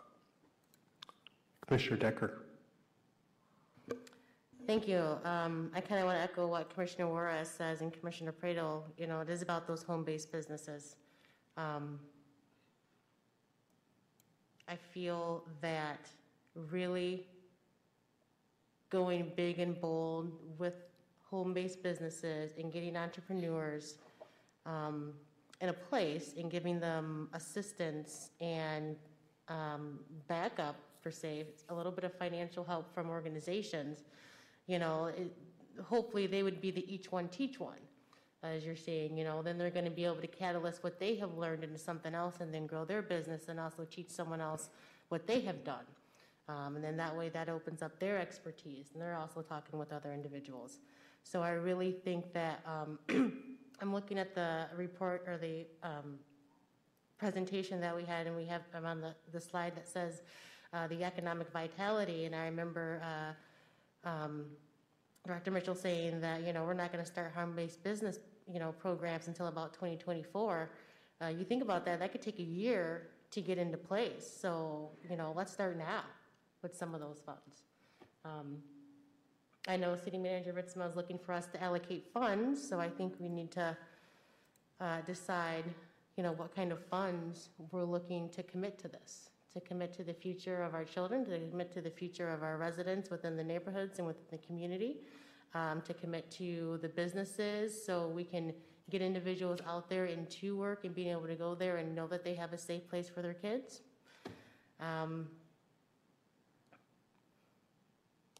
So I think, you know, just to begin, because, you know, as we've been told, there can always be amendments mid-year throughout the budget process. Um, I say we start, I'm looking at 1 million. Something like that, or so. If you guys think it should be more or less, or I'd love to hear what you have to say. Okay, so, so I'll just jump in on this a second then. So just things, um, just uh, a variety of ideas about this is that grants and- and the, and the 900,000 for admin. So we're going to be paying that one or another. We're not paying people twice. right?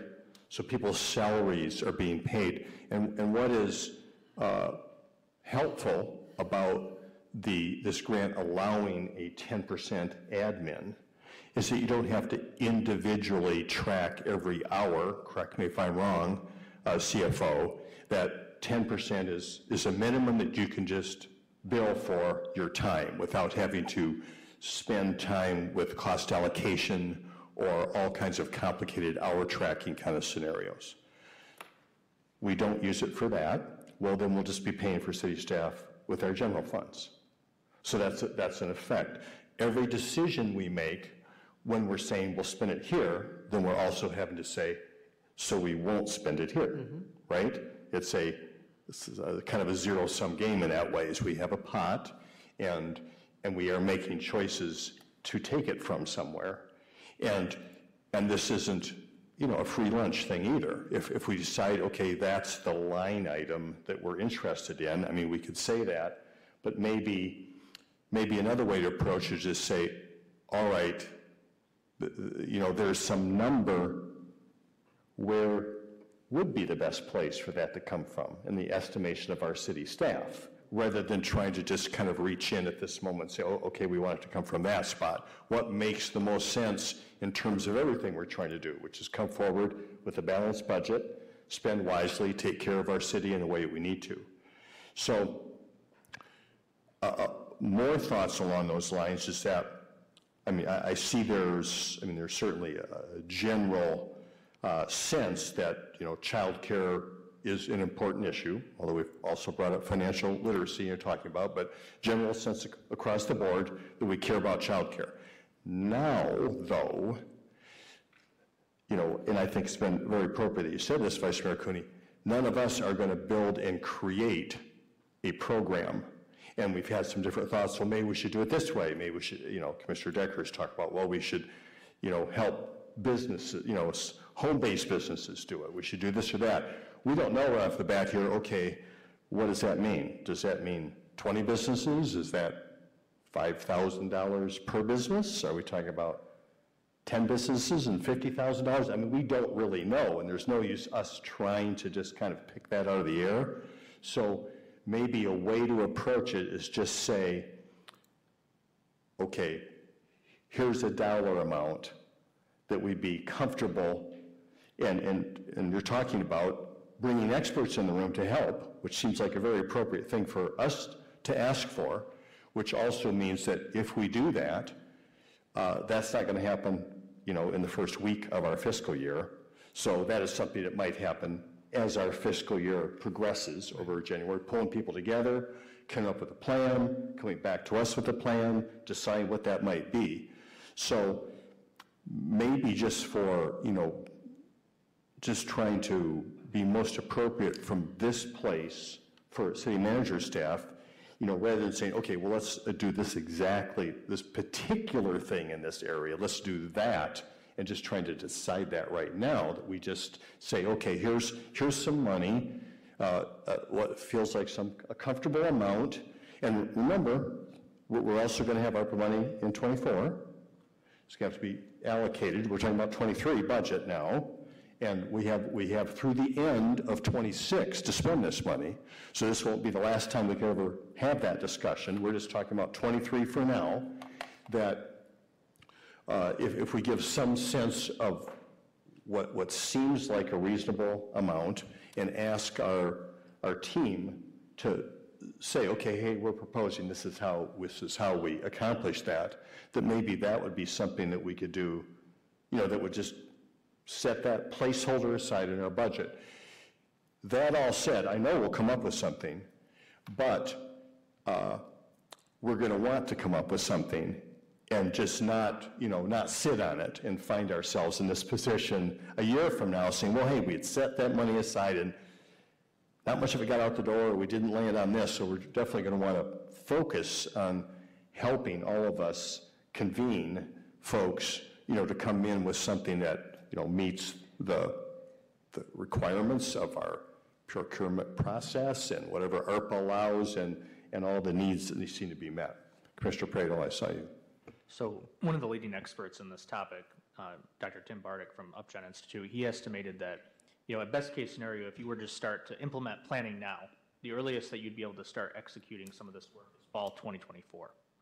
So that gives you the sense of the urgency of like, kind of laying your, your claim in the sand here and figuring out what we want to devote to this, because if we actually want to make, uh, you know, measurable in- impact or do something that's a catalyst to make the change, you know, if, if we win a year, you're talking in fall 2025.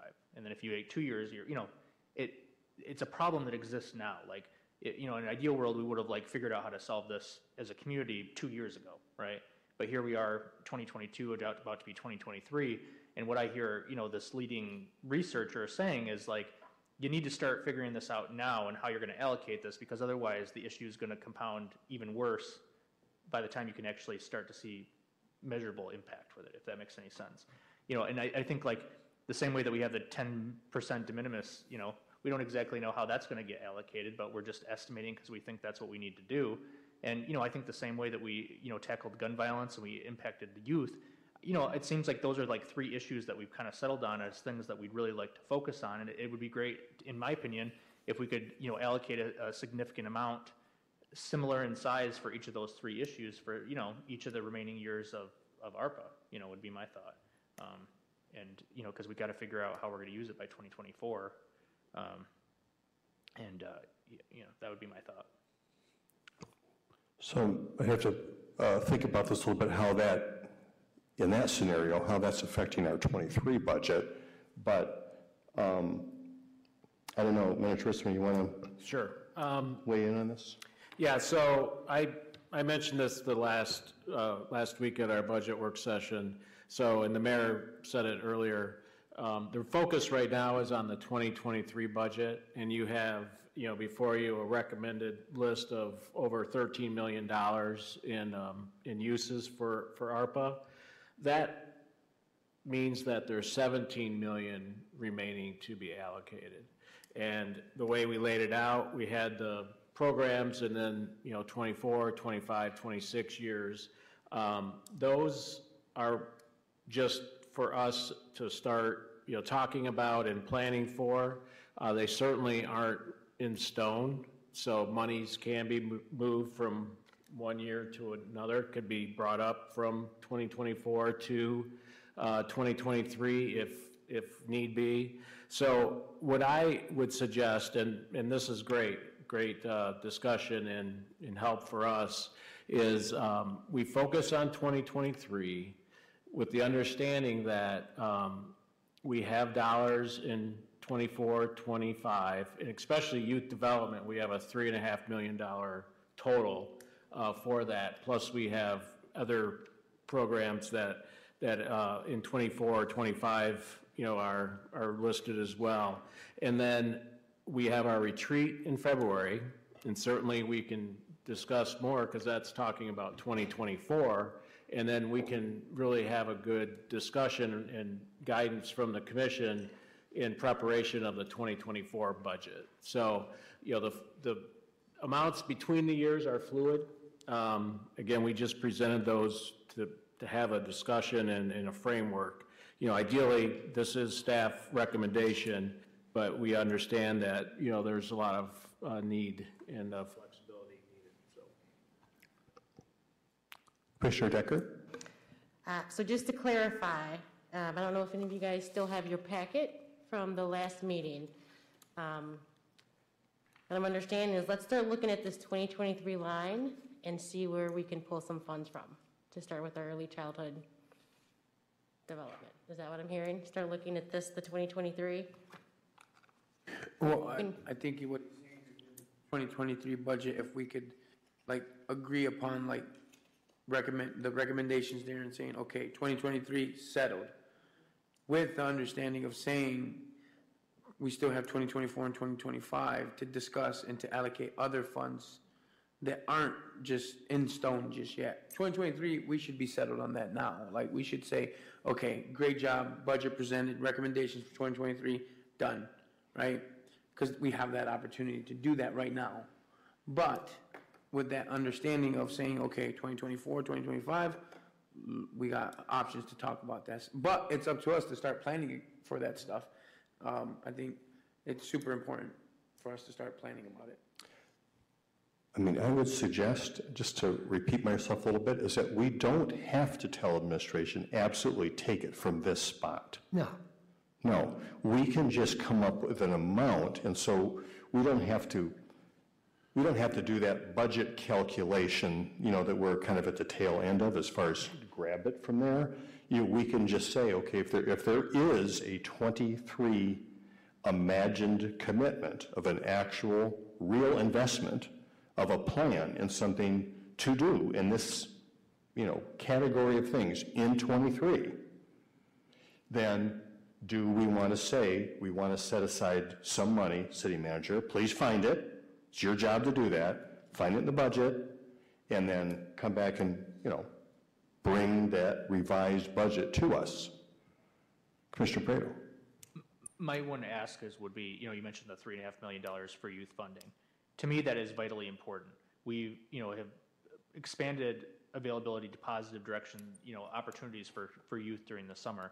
So my hope would be is like, it wouldn't be a scenario where it's like, oh, well, they're talking early childhood, so now we're gonna take a little bit from, you know, the three and a half million dollar youth funding, you know, because that's technically youth. Like, I think like what I hear the commission saying is like, you know, over the last like year, year and a half, we've kind of coalesced around like pretty three major issues: youth, gun violence, and uh, early childhood. And so, like, I think you know, if I'm kind of understanding and hearing everybody, if I'm off base here, let me know. But like, I think the idea would be is like each of those would have a you know a, a decent sized pot to tackle, unique to themselves. If that makes any sense. Am I saying that right?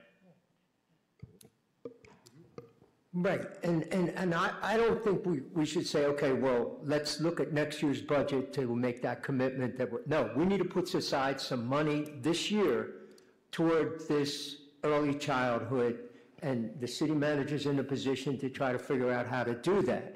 And then we'll use that to build on, then we can begin to, we've already had conversations with some of the experts, you know that, um, and to bring them in and say, okay, how do we move on this thing? How is the best way we can do this? But I think it would be significant if we said, we are setting aside this amount of money for this year, and we're hoping to set aside much more in the future to, to use that as a catalyst to bring other people together to get a, an early childhood plan for this city, which is revolutionary. Attorney Robinson. I want to echo the, the remarks of the vice mayor because there's been some ideas thrown around, and he's talking about generalities and giving the manager, the s- staff, some general direction. And I, I want to be, I want to caution you about some of the ideas that have been thrown out in terms of, well, this is a, a way to approach it.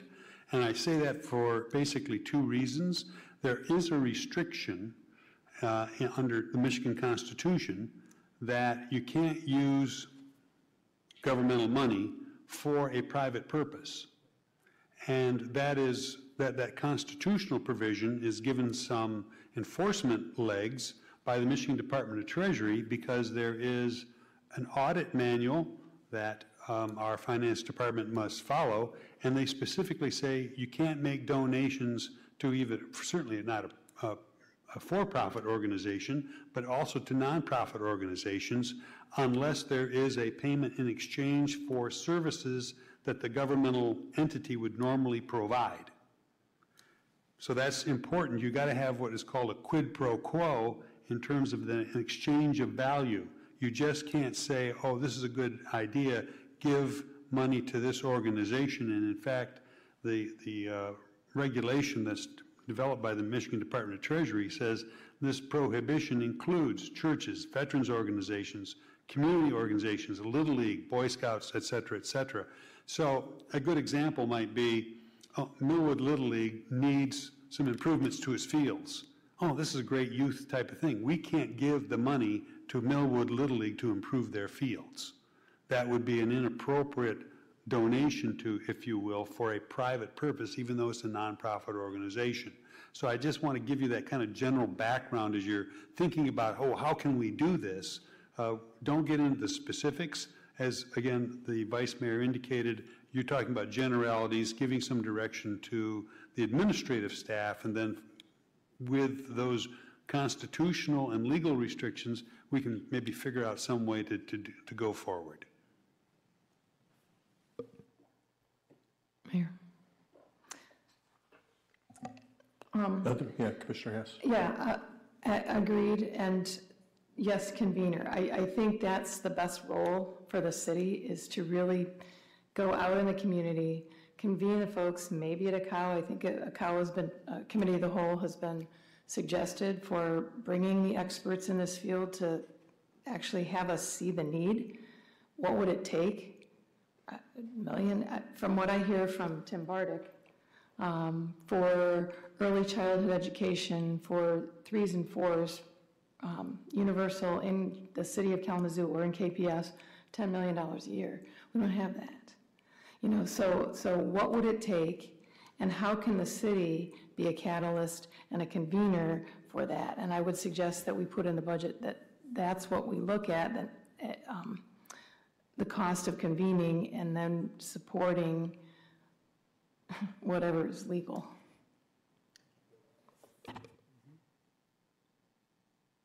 Other thoughts on the topic? Yeah, Commissioner Praedel. I mean, I think that there are a number of instances that you could look similarly like that we, you know, have tackled. I mean, we're giving out business, small business grants to businesses, facades, you know.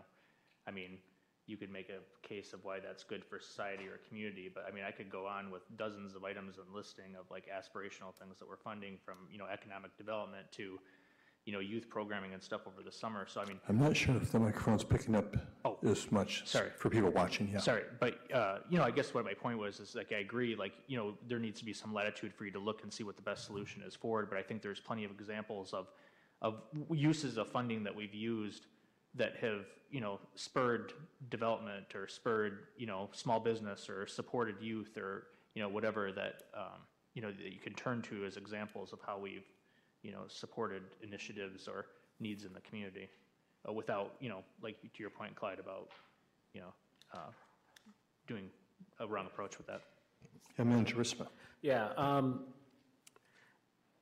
so I think this has been really helpful, and I like the idea of us being able to go back and figure this out with the million dollars or so. Um, you know, there are trade-offs if we do more in early childhood, you know, where, where is staff gonna not spend their time doing? So we need to have those conversations and understand, and that'll be part of, of what we bring back is, you know, how we can, um, account for that million dollars and, you know, what, what would have to give. So, uh, we can, we can certainly do that. Commissioner Decker. Thank you. Um, So I was also doing some research, kind of looking at some things um, as it respects to our, our seniors. Uh, We do have a aging pop, aging population, um, everywhere has that. We also have uh, seniors that are still living in their homes the best they can. Um, I really believe that, and I think city manager, we talked about this earlier with uh, uh, Director Lamb, um, preserving the homes, preserving the home stock that we already have. And I feel that if we're able to continue to assist seniors stay in their homes, do some, not per se the city, but, you know, organizations that work within the city, stay in their homes, do a little bit of the upkeep, heaters, whatnot, things to make them safe. Um, in turn, what that's going to do, I believe, is possibly open up something for, um, something that Commissioner Praedel had talked about earlier, which is home share. Um, and also, it's going to keep our housing stock from being depleted, from being torn down, from being deteriorated. Um, and, and I do believe that, you know, we really should look into some funds. Um, I know we had, it- I believe it was last year, the $200,000, and I kind of looked in this year, and I did not see it within the 2023 budget. I think that is, also speaks to the vitality of our neighborhoods. Um, It speaks to, um, you know, the core neighborhoods and the neighborhood facades and keeping that up. Keep, we're building homes, nice and new homes, But yet we don't want to neglect or forget about the homes that are there that have individuals that are paying taxes, that are living there, that are struggling, and that are not able to upkeep their homes. Um, So I really think we do need to take a look um, at finding some funds to, I believe it was, uh, in one of the spreadsheets that you sent me, City Manager Ritsema, um, regarding keeping a certain amount of funds for, for seniors. I think it was 23 grants at $7,000 each equals about $200,000 for seniors. Uh, And again, I think that kind of brings up something, again, as I'll say it again, that Commissioner Praedel talked about. Um, I think you said it was happening in Ann Arbor, the home share? The home share program in Ann- Ann Arbor. Yes, It's the through their, I think their, their senior services like equivalent in Ann Arbor. senior services equivalent. But when you think about that and you think about also about, also in respects to the gentleman that came in and talked about rent being fifteen hundred dollars as a Western student.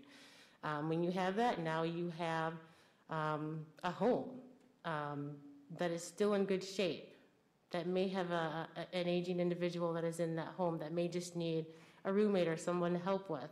Um, and you can step in anytime if I don't say this right, Commissioner Praedel.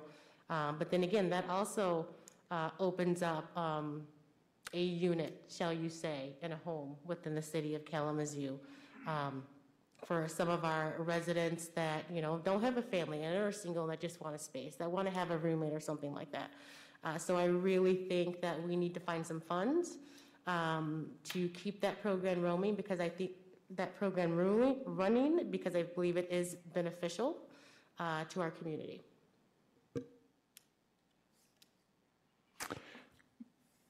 Commissioner Juarez? Yeah, I had a question about, um, uh, this not about the budget, but it's, so, I'm sorry about that. But, uh, we had discretionary dollars as a commission to spend throughout this year. Do you know how much of that we spent? I do not off the top of my head, but we can certainly find out. But didn't we put, um, Uh, Steve, do you know that? Okay. We'll, we'll figure it out. Okay. Gershon, Yeah, out of a hundred thousand, we spent maybe fifty, sixty thousand? yeah, we can look at that, but yeah. Okay, and so then, if we wanted to spend more money before the year ended, or figure out if we had some, uh, money to spend somewhere, we could do that by just contacting you and, or we have to make that decision up here? You have to. I say that to say because, you know, uh, being stewards of money is one of those things where we have, we had an opportunity to spend a hundred thousand dollars on things that concerned us, right? And we didn't even do that. And we talk about these bigger issues and these issues like they're, they're like the problems of like now. We know, like a lot of times we know the statistics about a lot of the stuff that's taking place. But I want us to be mindful as I speak to us as colleagues that we had that opportunity and we still didn't do too much with it. You know, this is probably our last meeting for the year, right? And so I say that to hold us accountable also. When we think about aspirations or we think about people in need and we think about the forty thousand dollars that's gonna go back to general, because we, well, we, it doesn't roll over though. No, it doesn't. You wanna? You wanna speak To to my that, understanding, Steve? I'm sorry, Yeah, to my right. understanding, it doesn't roll over. It only rolls over if you committed to something. Um, so in the prior year, we had committed to some gun violence and that had rolled forward to be used. Um, but without a commitment, we typically don't Yes. roll that over. So, and I just say that because forty thousand dollars is a lot of money. It is. That could help so many different people in so many situations. That could put a new roof and a couple furnaces in houses. That could put a new kitchen and cabinets in a couple different houses. I'm just, I want us to be mindful, because we can't go to one extreme and say we need to put money all over here and here and here, but still neglect the fact we have forty thousand dollars we didn't use as commissioners. And I'm, I'm with you guys, I'm in that same boat.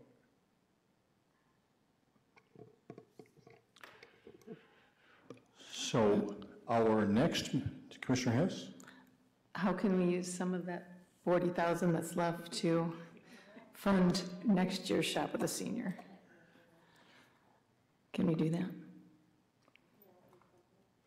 So, I mean, I guess that's, that's another item for the budget, I could say, is the idea of including We do, but. a rollover of this amount of the commission allocation.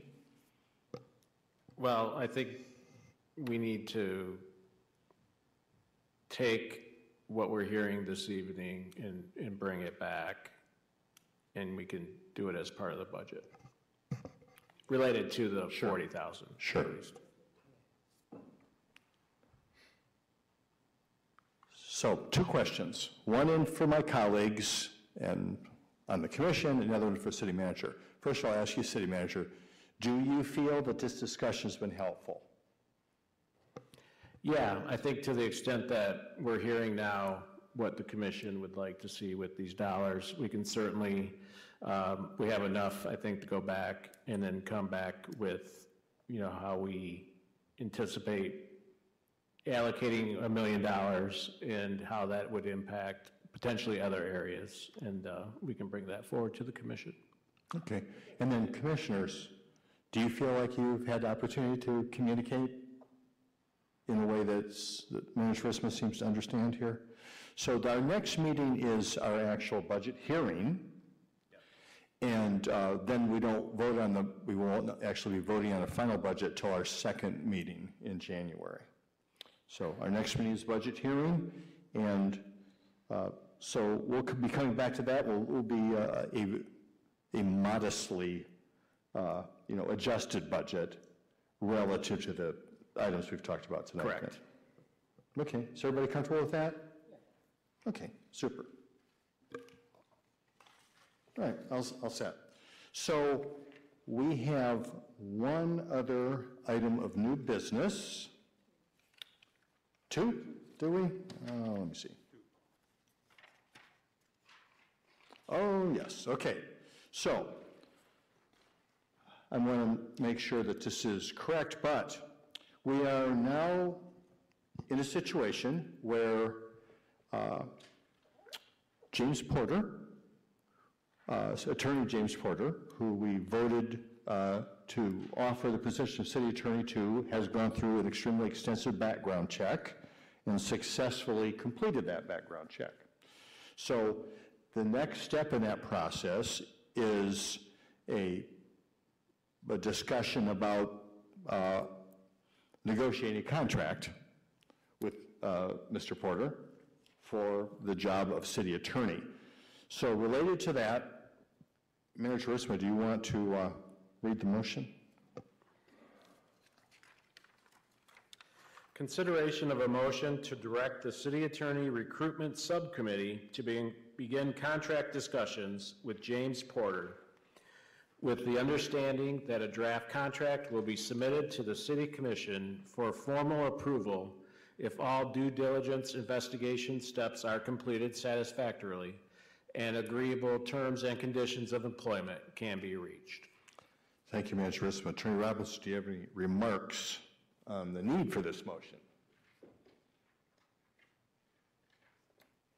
Not really, other than you, you got to negotiate a contract, and so you got to delegate that to some group of people or person to uh, engage in that process, so as to bring the contract back to the city commission for approval. All right, so just as a reminder here, there's a subcommittee that's been involved in this process. Is everybody comfortable with that subcommittee continuing on? Members of the subcommittee? Okay, and that subcommittee is? I'm on it. Commissioner Decker is on it as well, and Commissioner Praedel. All right, so uh, there's a motion on the floor.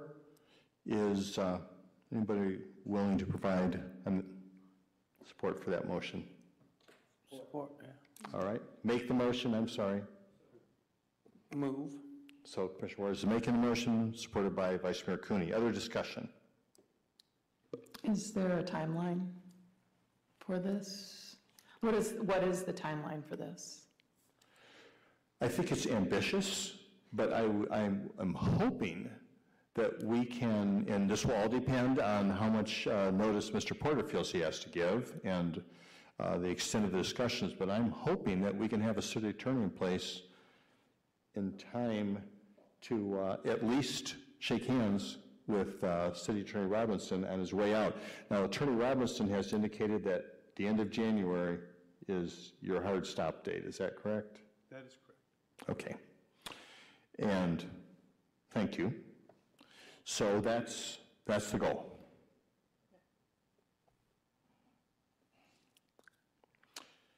All right, uh, let me see, is there, is this an item that needs uh, comments from audience? Not sure? Okay, not required to then. You can ask for it, there's no harm. Okay, great. Any, anyone in the audience that'd like to comment on this item? See no one, any more discussion? Clerk Borling, please call the roll.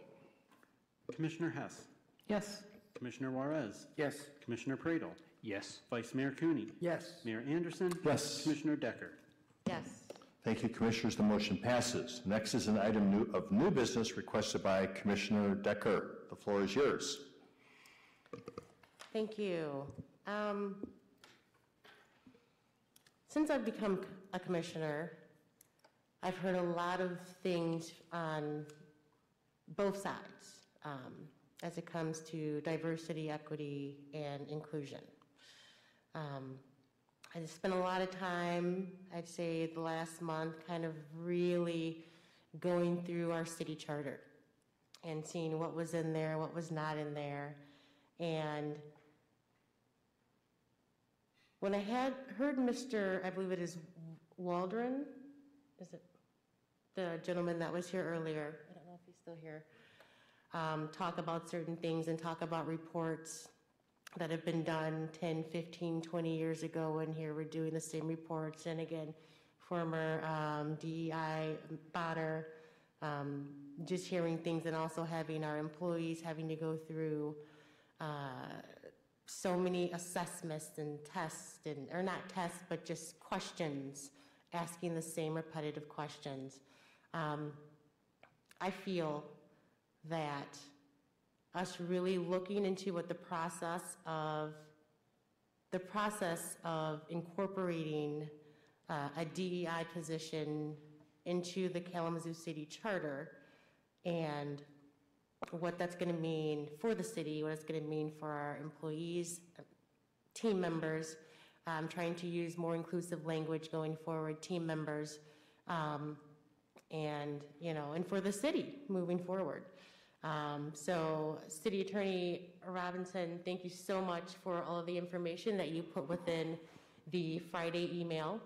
And I'm wondering, um, just to make sure I don't mishap anything, if you could kind of walk through the process uh, of, of getting, the process of getting something possibly on our ballot to have it incorporated into our city charter. Certainly, thank you, Commissioner. Um, It begins with drafting a resolution containing the text of a proposed charter amendment along with accompanying uh, ballot proposal. The, your resolution would set forth the exact language that- to be inserted in the charter. Now, that's where the- the, hard work comes in terms of what do you want to put in the charter? You, you, in all due respect, Commissioner, you've made some general statements, but I don't know what that necessarily means when you start putting in charter language. And let me just step back just for a moment. The city charter is, you can, it's very akin to the state constitution uh, or the federal constitution. It is the intention of a constitutional uh, document is to give broad, general ideas and discussion and set forth some standards and leave the details to statutes and ordinances and the like. And so I, I unfortunately, and there's been some, some conversation in law journals and the like in terms of, particularly in Michigan, how because of the initiative in particular in Michigan, how Michigan voters have kind of taken the Michigan Constitution and made it more like a stat, body of statutory law instead of constitutional law. So I, I want to caution as to how much detail, what do you want to say in terms of drafting that resolution? So um, that's some, you have to give some real good thought to that.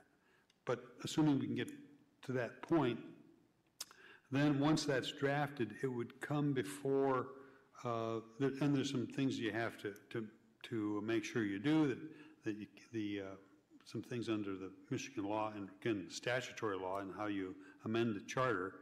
Uh, It must be limited to a single topic.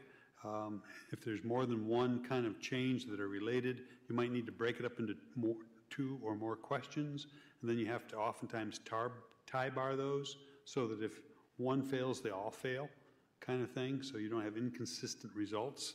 Uh, So that, you have to be careful of that. And then when it gets come to the commission, it takes a three-fifths vote of the city commission to put it on the ballot. But that's not the end of the, of the process. Then it has to go both to the governor and it has to go to the attorney general. The attorney general technically will be making sure that it complies with the statutory law, that is, the, the caption doesn't exceed 100 words, that what is being proposed is legal, and the like. The governor also does a similar type of review in terms of, yeah, does it, is it consistent with Michigan law, the Constitution, is it consistent with the Home Rule Cities Act? And while that's the governor's role, the governor will rely upon both the governor's counsel to the governor and the attorney general for some of those questions. Once the governor gets it, one of two things can happen. The governor can approve it, and it will go on the ballot. If the governor decides not to approve it, it comes back to this commission, and then you can either, if, I don't want to say override the, the uh, governor, but you could, and put it on the ballot anyway, or you can say, oh, the governor had these objections, we're going to make some changes in response to those um, criticisms or those critiques, and we will, then can put it on the ballot. So that's, and then once it gets on the ballot, it'll be voted on by the city electorate. If it passes, then it becomes effective generally after the Board of Canvassers certify the results that it was, it passed. If it doesn't pass, then that question can't be returned to, before the voters for another two years. Uh, So that's kind of roughly how it, how it works. Um, The, the key, as I said at the beginning, is finding, figuring out what it is you want to do and putting the right language in there so that it reads, so it gives you some, does what you want to do, but often also permits you to some freedom, some latitude, some discretion in terms of how to, to the position would work and what the ex- expectation uh, is. You don't want to necessarily write something so strict that your hands are tied and you find yourself, ooh, I'd like to do this, but the language doesn't permit it, kind of thing. So that's um, just a little bit of, there is, if you will, um, a lot of um, art, if you will, than science uh, when it comes to, to drafting a, con- a charter amendment. Thank you, City Attorney Robinson. Um, So I guess, you know, I'm kind of gonna ask my team members how, how we feel about, how we feel about this. If we'd like to maybe possibly form a committee um, to make sure that as we're talking about this, or whoever maybe, uh, with City Attorney Robinson, that we are looking at it, as he says, you know, with different things and really giving him the information um, and what we want this, this uh, amendment to read like, with his lawyer expertise in keeping us legal. If I may, there's, there's another option, and I don't know that you necessarily have to put it in the charter, and this gives you the greatest flexibility, uh, is put it, and make it an ordinance. And that means that it's more easily amended, you don't have to go to the electorate, this body controls that uh, ordinance, and again, it gives you the flexibility, uh, so if you do want to make a change, it's easier to do so. Uh, And, and quite frankly, if, if you had a DEI ordinance, um, I, I, I think the concern would be, well, what about a future commissioner uh, or commission um, repealing it? Uh, Practically, I don't see that as uh, something that would necessarily occur. I mean, quite frankly, there'd probably be a lot of people voted out of office if that occurred, and the new group would instantly re, uh, re-adopt that ordinance. So I think as a practical matter, I think, an- an- and I, I just throw this out for, for consideration, an ordinance approach might be better than a charter. Uh, Because again, you have control over it, you don't have to, I- and who knows, um, it- what does it look like if you do an- a charter amendment and it kind of squeaks by? Not that it would, I, who knows, but th- stranger things have happened. What does that, what does that say, if you will? And, and you know you're going to get some nay votes. So what do you feel comfortable with, with a charter amendment that's approved by 51%, 61%? Do you need 81% to make you feel like there's a statement there? Uh, And, and again, that's, that's, can be problematic. Uh, And I don't, I don't know that I necessarily like the optics when you say, oh, we're going to have a DEI amendment and it only gets, let's say 60%, that means 40% voted against it. Um, And so I, I throw that out for what it's worth, and, and you can um, consider that. But if you decide to do a committee or a subcommittee that would work on this, I think maybe that's something you may, don't want to necessarily say, I'm, com- we're committed to a charter amendment. Let's look at other options that might be available to us. Thank you, City Attorney Robinson. Thank you for that other option as well, um, as regarding to the ordinance. I do appreciate that. Just a thought myself, uh, Commissioner Decker, about that other option is that since you have been reading uh, through the charter quite a bit lately, I'm glad to hear that. Uh, I think there are positions that are mentioned in the charter which do not exist, and we don't fund them. So just because something's in the charter also doesn't mean that future commissions, it doesn't bind future commissions to funding that position necessarily. There are still, uh, you know, other uh, kind of avenues to diminish it, even if it's in the charter, and you read through our current charter, sometimes you wonder, uh, if it weren't so difficult, we might go through and clean up some things that are in there that are a bit of an anachronism. But, uh, but that said, I, I do think it's worthwhile considering an ordinance. Uh, You know, another part that you did not talk about, of course, is that as you go through this work, there's a period of time when you have to, you know, put something on the ballot, decide when it's going to be on the ballot. There are only certain times that there are elections when you're going to do that, so there's a whole strategy in thinking about that as well, where. If, I Attorney did Robinson. this, if, if you did this, it would go on next November's ballot. That's the next municipal election, and that review by the governor and uh, attorney general, they like to get that work done at least um, probably a good 90 days before uh, the, the thing goes on the ballot, because as the clerk will tell you, there are deadlines that clerks have to follow in terms of printing ballots and getting them out to absentee voters, and with the recent change that occurred in this most recent election in terms of um, absentee voting, there's going to, I mean, the paint's not dry yet on those changes, and and I think the the city clerks not- and not, not Mr. Borling, but city clerks and township clerks across the state are still figuring, what do we go, what do we have to do in the next year if we have municipal elections, and certainly in the next two years when we have a presidential election, a general election uh, type of thing? What are the challenges going to be that we have to prepare for, start, begin to prepare for now? So uh, I say that in, not necessarily to dissuade you of, about putting it on the ballot, but know that there are some, as the mayor indicated, there are some deadlines.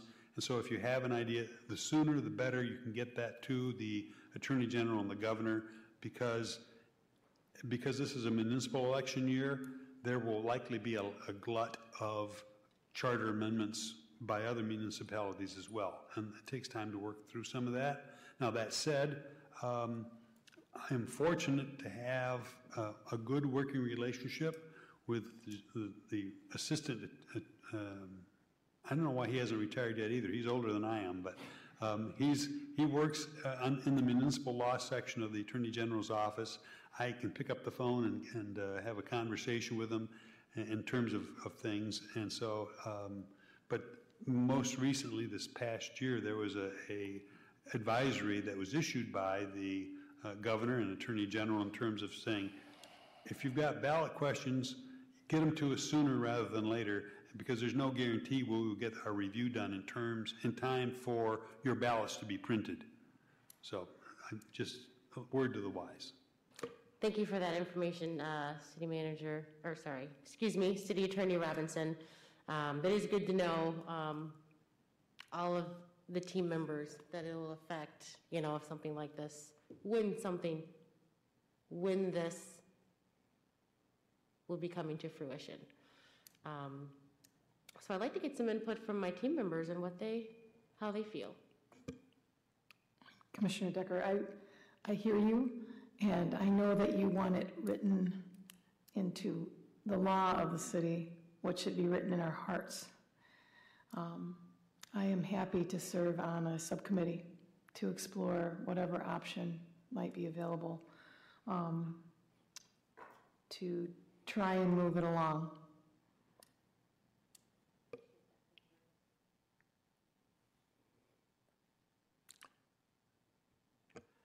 Yeah, no, I appreciate the background as well. I would have never thought about the ordinance uh, versus the charter amendment. The one thing that I think is somewhat appealing about thinking about the, um, the uh, ordinance option versus the charter amendment, which I'm not, you know, I- I'm open to looking at uh, avenues and exploring and seeing more. But um, one of the things I was thinking about recently is I was thinking like, if you think about in the last five or 10 years, uh, the terminology for LGBTQ, well, now there's IA plus. And say if we made a charter amendment and just did LGBTQ, as time evolves and that terminology changes, or, you know, word uses and, and what's considered acceptable or the inclusionary changes, how do you do it in a way that doesn't uh, set yourself up where five to 10 years down the road, you're excluding somebody? And, and a good example, I was just thinking about this, is I'm noticing at work more and more that for DEI, that belonging is becoming a part of that um, terminology to use in terms of like what you're creating in the workplace. And so, you know, you know that wouldn't even that wasn't even really floated around two years ago when people were starting to use DEI much more frequently, diversity, equity, and inclusion, and not knowing what terminology, you know, five, ten years down the road, maybe one of those terms might not be, you know, the term that people are using anymore, or um, you know, uh, so or maybe it's excluding elements that people consider down the road, and so um, you know, I think that trying to figure out a way to make it kind of uh, universally understood that, regardless of what it's called, what are we trying to achieve? Um, you know, whether it be a position or a department or that's focused on blank. Um, you know, that um, keep things uh, focused enough but broad enough that it doesn't necessarily maybe exclude people that we didn't think about in the future, if that makes any sense. Or um, so that was one of the things that just kind of came to mind. But you know, again, I think it, it, it'd be worthy, you know, if, if, to explore, you know, what options might be available, and you know, I'd be happy to to, to support in any way possible as well. So. Well, Commissioner Decker, I think you have your committee. Yeah. If you're okay with that, Commissioner Praedel volunteered, Commissioner Hess, unless, uh, No, I'm not going to volunteer to be on the committee, but I do have some comments. Um, I think part of the trade-off between when you talk about ordinance or, um, or it being in our charter is, you know, like Don Cooney always talks about, we want to be looked at as what's Kalamazoo doing? We want to be the trailblazers, right? Like, I don't think a lot of municipalities are talking about putting the DEI in their charter right now, right? And so that's unique, right? That's putting a stake in the ground and saying, like, we're committed to this work so much that we're willing to put this in our charter. That's a statement that we owe to our people, right? I think one. Um, and then that being said, if it goes to that, it's it's in stone now, right? It's not like we can, but you generalize the the the lingo to make it suitable for all, right? I think that's where you can find yourself um, getting around those, like, well, if things are added on in later years, right? You generalize it in a way where it's talking about all people, right? Um, because when you think about DEI, it's not just about the LGBT community, the black community, the Hispanic community, the the, the, the homeless community, the, you know, disabled, you know, veterans, like, it encompasses so much, right? And then it gives you the ability to, to lever the extremism between, like, indoctrination of, whoa, you need to, you know, understand what we're about and accept us one way or another. Oh, it's general, it's like you're, you belong. And you belong in this sense because you're part of a, this community of people who are trying to better themselves. Not putting one group of people up here, one people here, or, you know, we're taking the back of the line because somebody's issue is more important. But we're looking at it from a, from a sense of saying, how do we go together on this journey and make it to our destination, right? Together, right?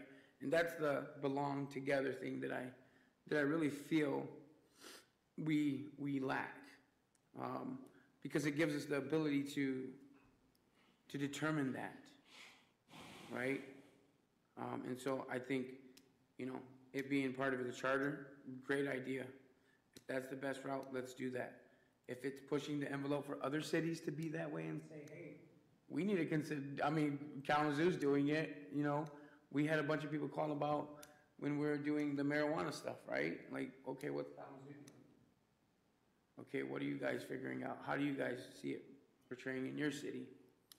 But being a trailblazer for is always cool and unique, you know what I mean? At the same time, it, I mean, it's a big statement. It's not just a little thing. We're not just talking about like potatoes. You? So, Thank you, Commissioner Juarez. Commissioner Decker, are you comfortable with the idea of a subcommittee getting together on this, or you have some other ways you'd like to approach this? Um, I believe that uh, we are missing uh, Commissioner Hoffman. Thank you, Jean, for, for offering to be on the committee with me. I'm not sure if Commissioner Cooney would like to say anything before I go on, or? No, I think it's a great idea. I think, um, I think it would set a, an example for other cities. It would show our commitment to, to, that this is so important to us that we want to either enshrine it in an ordinance or in, in the charter. Um, And um, I don't know, it, to me, the ordinance is quicker, it makes the statement, and um, it, it, it, it it would be real. So I, I, I would favor the ordinance because I think it's easier for us to do, we control it, um, and it makes a statement that we want to make.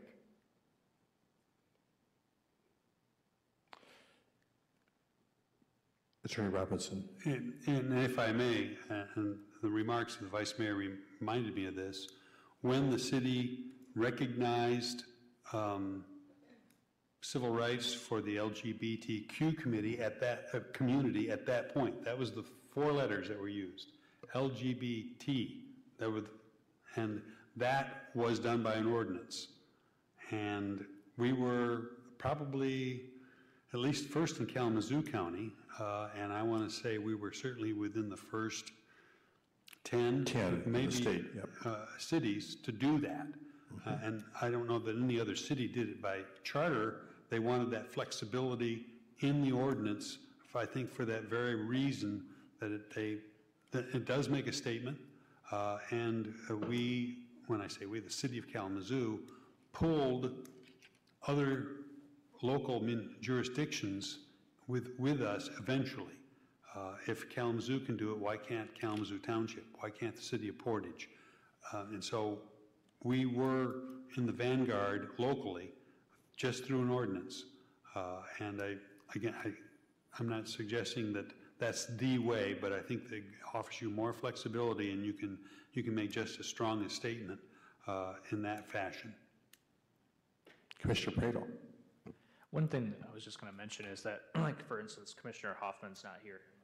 One of the things that sometimes bothers me is if we like are too rash about picking people to serve on committees, just because, you know, I make a comment doesn't mean like I Sure. need to be the person to do it if somebody's more passionate. And sometimes, you know, somebody might need a second to like think about it, whether they want to do it, because if they're going to be serious about it, it might be a time commitment, you know? Sure. So I, I don't want to just, I mean, I, I would love to, but I also don't want to like exclude somebody else who didn't, you know, get to jump to it before me or something like that. And I, I think sometimes I've seen that happen with us where it's like, you know, people get super trigger happy to be like, oh yeah, I'll serve, but then it's like, you know, maybe somebody else wanted to, and I didn't, you know, you don't want to miss out on somebody else to do that.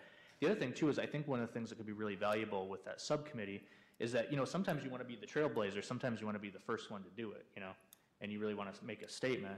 But, you know, sometimes too, you, you know, you don't need to reinvent the wheel. Like maybe somebody out there has already thought uh, through a thoughtful way to do this in another community, you know, maybe not even in the state of Michigan, but um, maybe there's something that we can garner or learn from other places that are doing something similar or have done something similar or have explored it and learn from them as well. So I think there might be, you know, one or two ways to look at that about how we approach it, and that might be where it's helpful to get subcommittee support. Um, the other thing too is the Michigan, Michigan Municipal League. I can't remember what, what it was that we were working. On. I think it was on the first um, First Amendment subcommittee, committee, but they have like a policy lab. And I remember when we were like looking at policies for that First Amendment subcommittee, we reached out to them and asked them like, "Do you know of anything that's going on in the state or ideas or whatever?" And they shot back some pretty cool resources and ideas that we could use for that group. Um, that's a resource that we're a member of that we could potentially ask for support to see if they have any uh, awareness of other things that are happening in the state of Michigan as well. So maybe we can leave it, I'm sorry, Commissioner Decker, you're going to say something? Uh, yes, I was just going to say, uh, thank you, Commissioner Praedel, for that. I do have the MML written down and also, um, um, I believe it is NBC Leo is another place I can look at, National Black Caucus for Local Elected Officials. Um, so I believe that's also a great organization that I'm going to try and utilize. Um, the subcommittee can try and utilize to, to gather some information.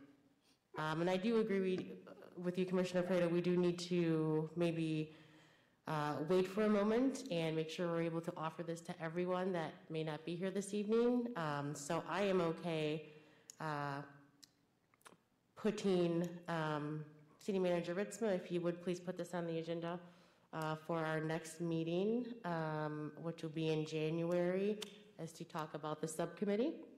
Um, And we can make that, we can uh, get individuals, team members that are, that are looking to work with me on that. Thank you. Sounds good, Commissioner Decker. Thank you for all your work on that. Attorney Robinson. And in preparation for tonight's meeting, uh, not knowing exactly where you wanted to go with this, there's a good jumping off point is the executive order issued by President Biden in 2021 entitled Executive Order on Diversity, Equity, Inclusion, and Accessibility. And it is a 14-page document, single-spaced, um, that at least is a starting point. I'm not suggesting we need a 14-page document, but um, I think there's some ideas that could be gleaned from what's already been done at the federal level, so we don't have to reinvent the wheel.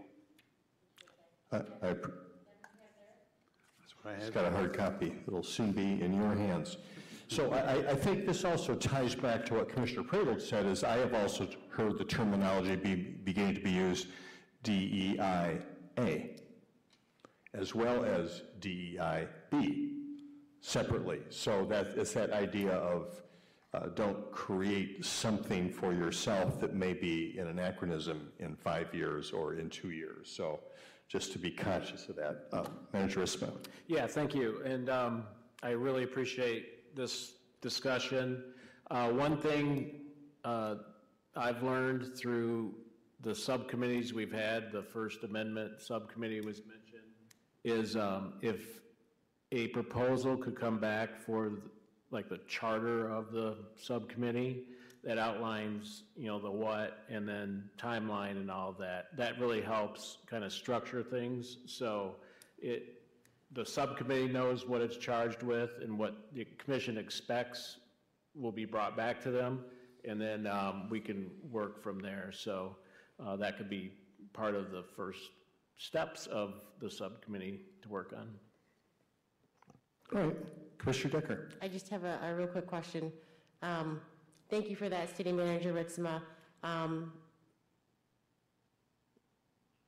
Do most subcommittees bring that information forward to the commission? We did with, um, I believe we did with the First Amendment Subcommittee. First Amendment? Okay. But say, I, I'm just kind of verifying to see, you know, if, if all of the subcommittees put into place? I'm just recommending it, I mean, Okay. I- All right, thank you, I appreciate that. Yeah. I was on the subcommittee that came forward with the uh, fairly groundbreaking work where we expanded protected classes, uh, the One Kalamazoo business, which was on the ballot. We went through an extended process on that one, of the city commission passing it, a referendum that overturned it, forcing us to vote again, one way or another, which we we can get into the whole history of this, but we voted it down to give ourselves time and then voted for it again once it had been modified, which then ended up going to the ballot. So that can be a long, long process and uh, not always simple and, and uh, as you'd like it to be. So, but we came forward with, uh, pro, you know, a, a timeframe, a real uh, specific recommendation. Uh, And that was uh, certainly crafted in the forge of a, a very extensive public comment uh, opportunity for folks. That all said, thank you once again, Commissioner Decker, for uh, doing all the background work you've done on this and, and uh, initiated the work of the city attorney here to bring us some real information on how that process works. Now we are to the time for commissioner comments. Does anybody want to start us off this evening? Vice Mayor Cooney. I'll be thank fast, you. I'll be fast. I just want to mention that tonight we um, voted to take a grant that we got and apply it to Urban Alliance. And um, last week, I had the great opportunity with uh, Chief Boysen um, and Mayor Anderson was there for a while, um, to watch the, a graduating class from Change of Status. And it was such a wonderful thing. People were dressed so well, their families were there, and for some of those people, that was probably the biggest thing that ever happened in their life. And um, they were so proud, and it was just a wonderful thing to see the work that they do and what a difference it makes in people's lives. I thought that was great. And then yesterday, I had the opportunity to go to the Mothers of Hope annual Christmas party. And there were 40 kids there running around and happy as they could be. And uh, there was Charles Parker with his Santa Claus whiskers on, and so everybody was sitting on his lap. And it was just great to see those kids and to recognize the wonderful work that Mothers of Hope has been doing for so many years. That's amazing. Thank you, Vice Mayor Cooney. Other, other colleagues, I'll go. Commissioner Hess. Um, First of all, just an announcement that the EPS foam recycling that is, uh, was mentioned in our, uh, in our committee of the whole today, um, as a, as an environmental initiative that began here in Kalamazoo, uh, is happening December 31st um, at Mayor's Riverfront Park from 10 to 1. So all that gifting that happens often comes with styrofoam packaging. Please, please, please, if you can't, if you're not in town or can't bring it, please find somebody that come to, then come, come and bring it to Mayor's Riverfront Park on December 31st from 10 to 1.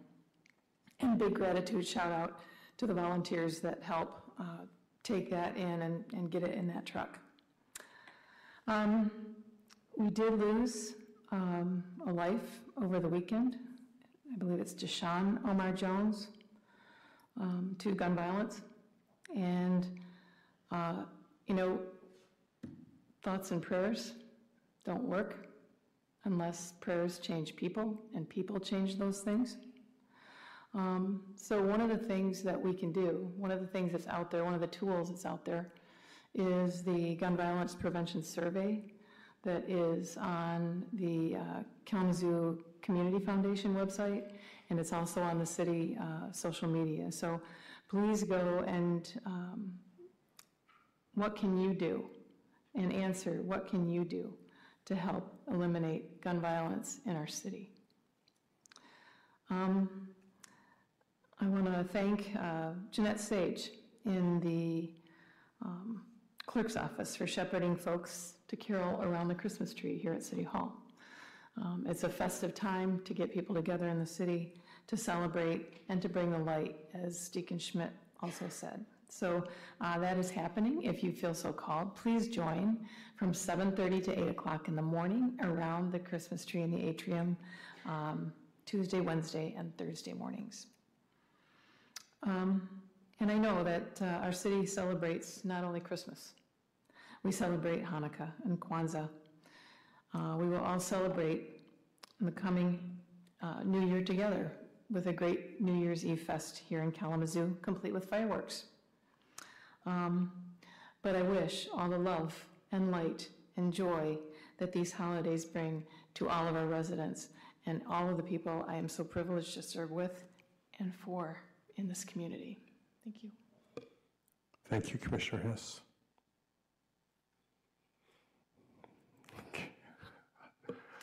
Thank you, Mayor. All right.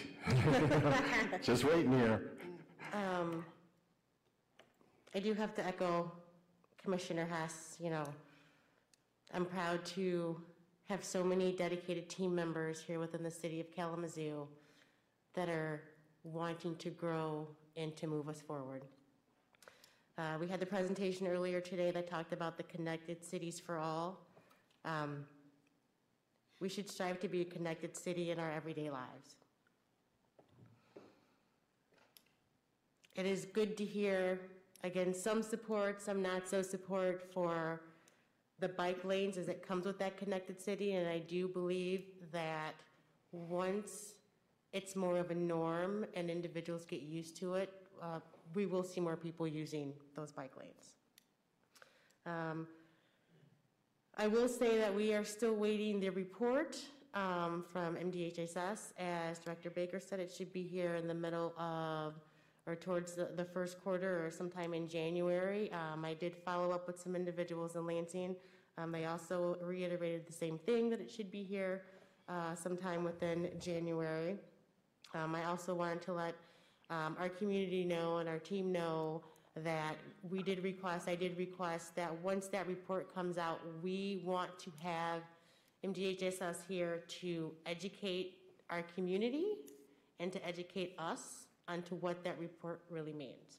Um, I know it's been taking some time, but again, hopefully they've reiterated it'll be sometime in January. I know that's that's something that's heavy, that's weighing on everyone's mind, and everyone wants to know uh, the outcome, the outcome of what that is. Um, I want to get a, give a great shout out to to our, our team members on our city team. You guys have done a great job within the budget. I know we sit up here and we talk about things and we want to change things and move things. Um, we know that you've heard us.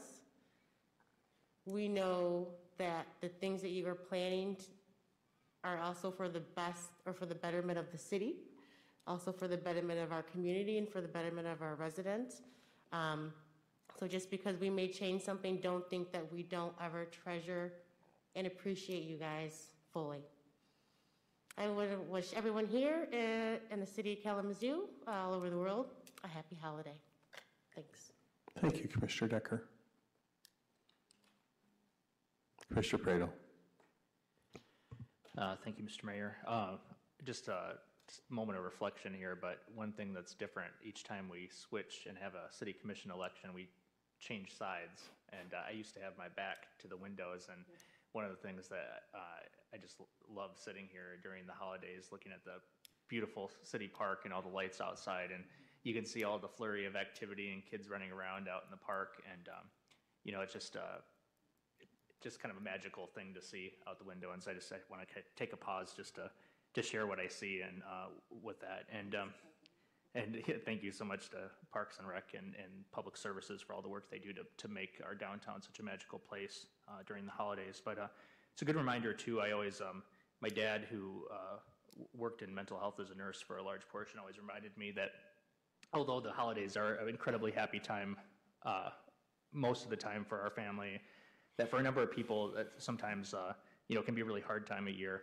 And so for those people who are struggling or, uh, you know, have sadness in their heart this time of year, just know that you're thought of and, uh, you know, uh, uh, you are wished well.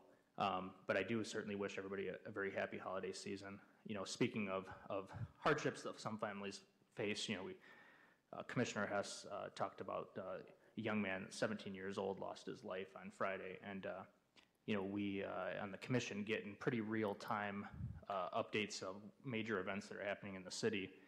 And when you get a text like that, that there's a 17 year old in our community that's been shot, your, your heart just stops. Because all you can think about in that moment is just that chaotic scene and you know that young person's life that's forever changed. The the young people and the family and friends that are around that scene, the public safety officers that are a part of that scene, um, and you know whose lives will be forever changed. And not, not to mention the 16 year old who's in custody today, you know, forever changed. And uh, so that's just an important reminder that, uh, you know, just to continue to think about people who, you know, that this is not always the happiest of times. Um, you know, it can be a hard time for some people and, and they remain in our thoughts. And certainly um, all those uh, involved in that young person, both the young person's lives, uh, know that we are, uh, you know, holding them close in our thoughts as well uh, this holiday. Um, really want to take a chance to thank uh, city staff again for just an amazing year. If you didn't get a chance to tune in for the committee the whole meeting and see the Imagine Kalamazoo presentation, just incredible work. Neil Conway put together just like this minute and a half video montage of just the spectacular work that happened this last year. And you know, from what I hear from from uh, city staff from that presentation, they say that 2023 is going to, uh, you know, take it one step up even from 2022. So, um, encourage you to to look back and see all the spectacular work that happened this year. Um, cannot thank city staff enough for their work. You know, for the men and women who are going to be working again during the holidays, every time one of those water mains breaks or an emergency happens, uh, that are going to respond 24/7, regardless, you know, of what any of us are doing. Thank you for your service um, over the holidays. And uh, to my colleagues here, I just want to really thank you for um, just being incredible people to serve with. It's just truly an honor, and uh, uh, I hope all involved with the city and with our community have an opportunity to rest and reflect over the holidays and uh, have a, a great holiday season. Thank you, Commissioner Praedel. Commissioner Juarez? No? All right. Thank you. All right, so this is our last meeting of 2022. We won't see each other until next year. And uh, I actually have a few things to go through tonight, but one thing I want to say that is, from my perspective, an amazing, amazing opportunity. And that is this, is that I get to spend a great deal of time with organizations, large and small, all across this community that are doing community work deeply. You mentioned Mothers of Hope, for example, that's doing that work.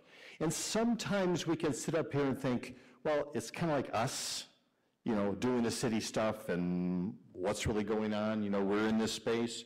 But it's just a reminder of the tapestry of community involvement that happens every single day. And that's really what I want to lift up with this list that I'm going to go through, which is by no means comprehensive. But just it's just a last week list sort of thing, which goes on and on. And there were a bunch of things happening which I didn't get to go to. Thank you for bringing up the Mothers of Hope, Vice Mayor Cooney. So, so here's some of that. So what are some of the things I've done in the, in the last week here? Well, I attended uh, the Kalamazoo Boxing Academy event. Thank you, Mr. Curtis Isaac. Been doing that work for years. Uh, great place that young people get engaged and families and friends come there and support those young people who are spending their time being focused and working out and and getting in a ring and, and I'll tell you what it can be challenging to watch but hugging each other at the end of three rounds and it's a legit event and and how is this I mean you see Pastor Zell was there for example just watching and supporting. Acting Chief Boysen was there, as a matter of fact. So you're just talking about spending some time in the community, and I can tell you, up until being invited by Mr. Isaac and attending those, really, I really had no idea that was happening in Kalamazoo and how organized it was. And there's a ringside doctor that comes and volunteers his time, checks everybody before they go in, checks everybody after the fight, is there just in case, obviously.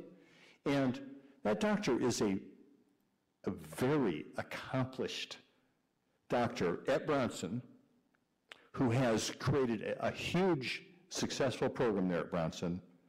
There is no reason he needs to do this other than that's how he engages, one of the ways he engages in community. And he's there doing that work. Bless him for that. I'm not going to mention his name. I don't know if he wants to be mentioned, but uh, I mean, it's, it's really, really impressive. That's number one. Number two, saw the opportunity. Hanukkah started yesterday, and uh, three temples in town Temple uh, B'nai Israel, Chabad House of Kalamazoo, and the Congregation of Moses. Uh, the event was led by Rabbi Hannah Estrin uh, down here in Bronson Park, looking at the lights. The menorah is right over here in the corner. And I think it is so important right now when we're talking about the increase in anti Semitism. And actually, there's been some discussion for people in the Jewish community saying, hey, should I really have that menorah in my front window right now? Is that a smart thing? And to have a large crowd, I'd say 100 people show up uh, to share that, to light that first candle on menorah, uh, and come together for that in Kalamazoo, uh, recognizing miracles past and that miracles still occur in the modern day. And uh, the Jewish Federation helps organize that, has been active in Kalamazoo for 150 years. Third thing, I got a chance to go to the East Side Mixed Use Project, brand new construction over on East Main. Functional Land Bank, another great organization in town. And East Side is very involved. The found, foundations are in the ground, and the work goes on. That's going to be housing and community space, retail space as well. Fantastic thing. Another organization. I was going to mention change of status event and the fact there was some funding for that that we are, are moving there that we got tonight. Another great group doing great things. I also want to recognize our Department of Kalamazoo, our Department of Public Safety. We had an officer who, who rushed into a situation, not waiting for backup. She's not the, you know, the biggest person in the room, and ran into this setting and realized that there was somebody literally being assaulted, and jumped in to stop that. And as a matter of fact, uh, became a target herself of that assault. And I just want to say thank you to that PSO and to public safety for being there and doing that work and, and staying involved in the community. I do think we should all mention this, the fact that a 17-year-old died from a gunshot wound ha- has got to continue to drive our thinking and our caring about what we're going to do and what we're going to prioritize here in Kalamazoo. And here is uh, what I'd like to close out with, is that Bertha Barbee McNeal, a member of the Velvelettes, uh, just passed away this week. She's 82. Uh, not only did she achieve some success with the Velvelettes, they had some hits, Motown hits, uh, but she uh, went back to school, became a teacher in Kalamazoo Public Schools. She was a teacher for 26 years in Kalamazoo Public Schools.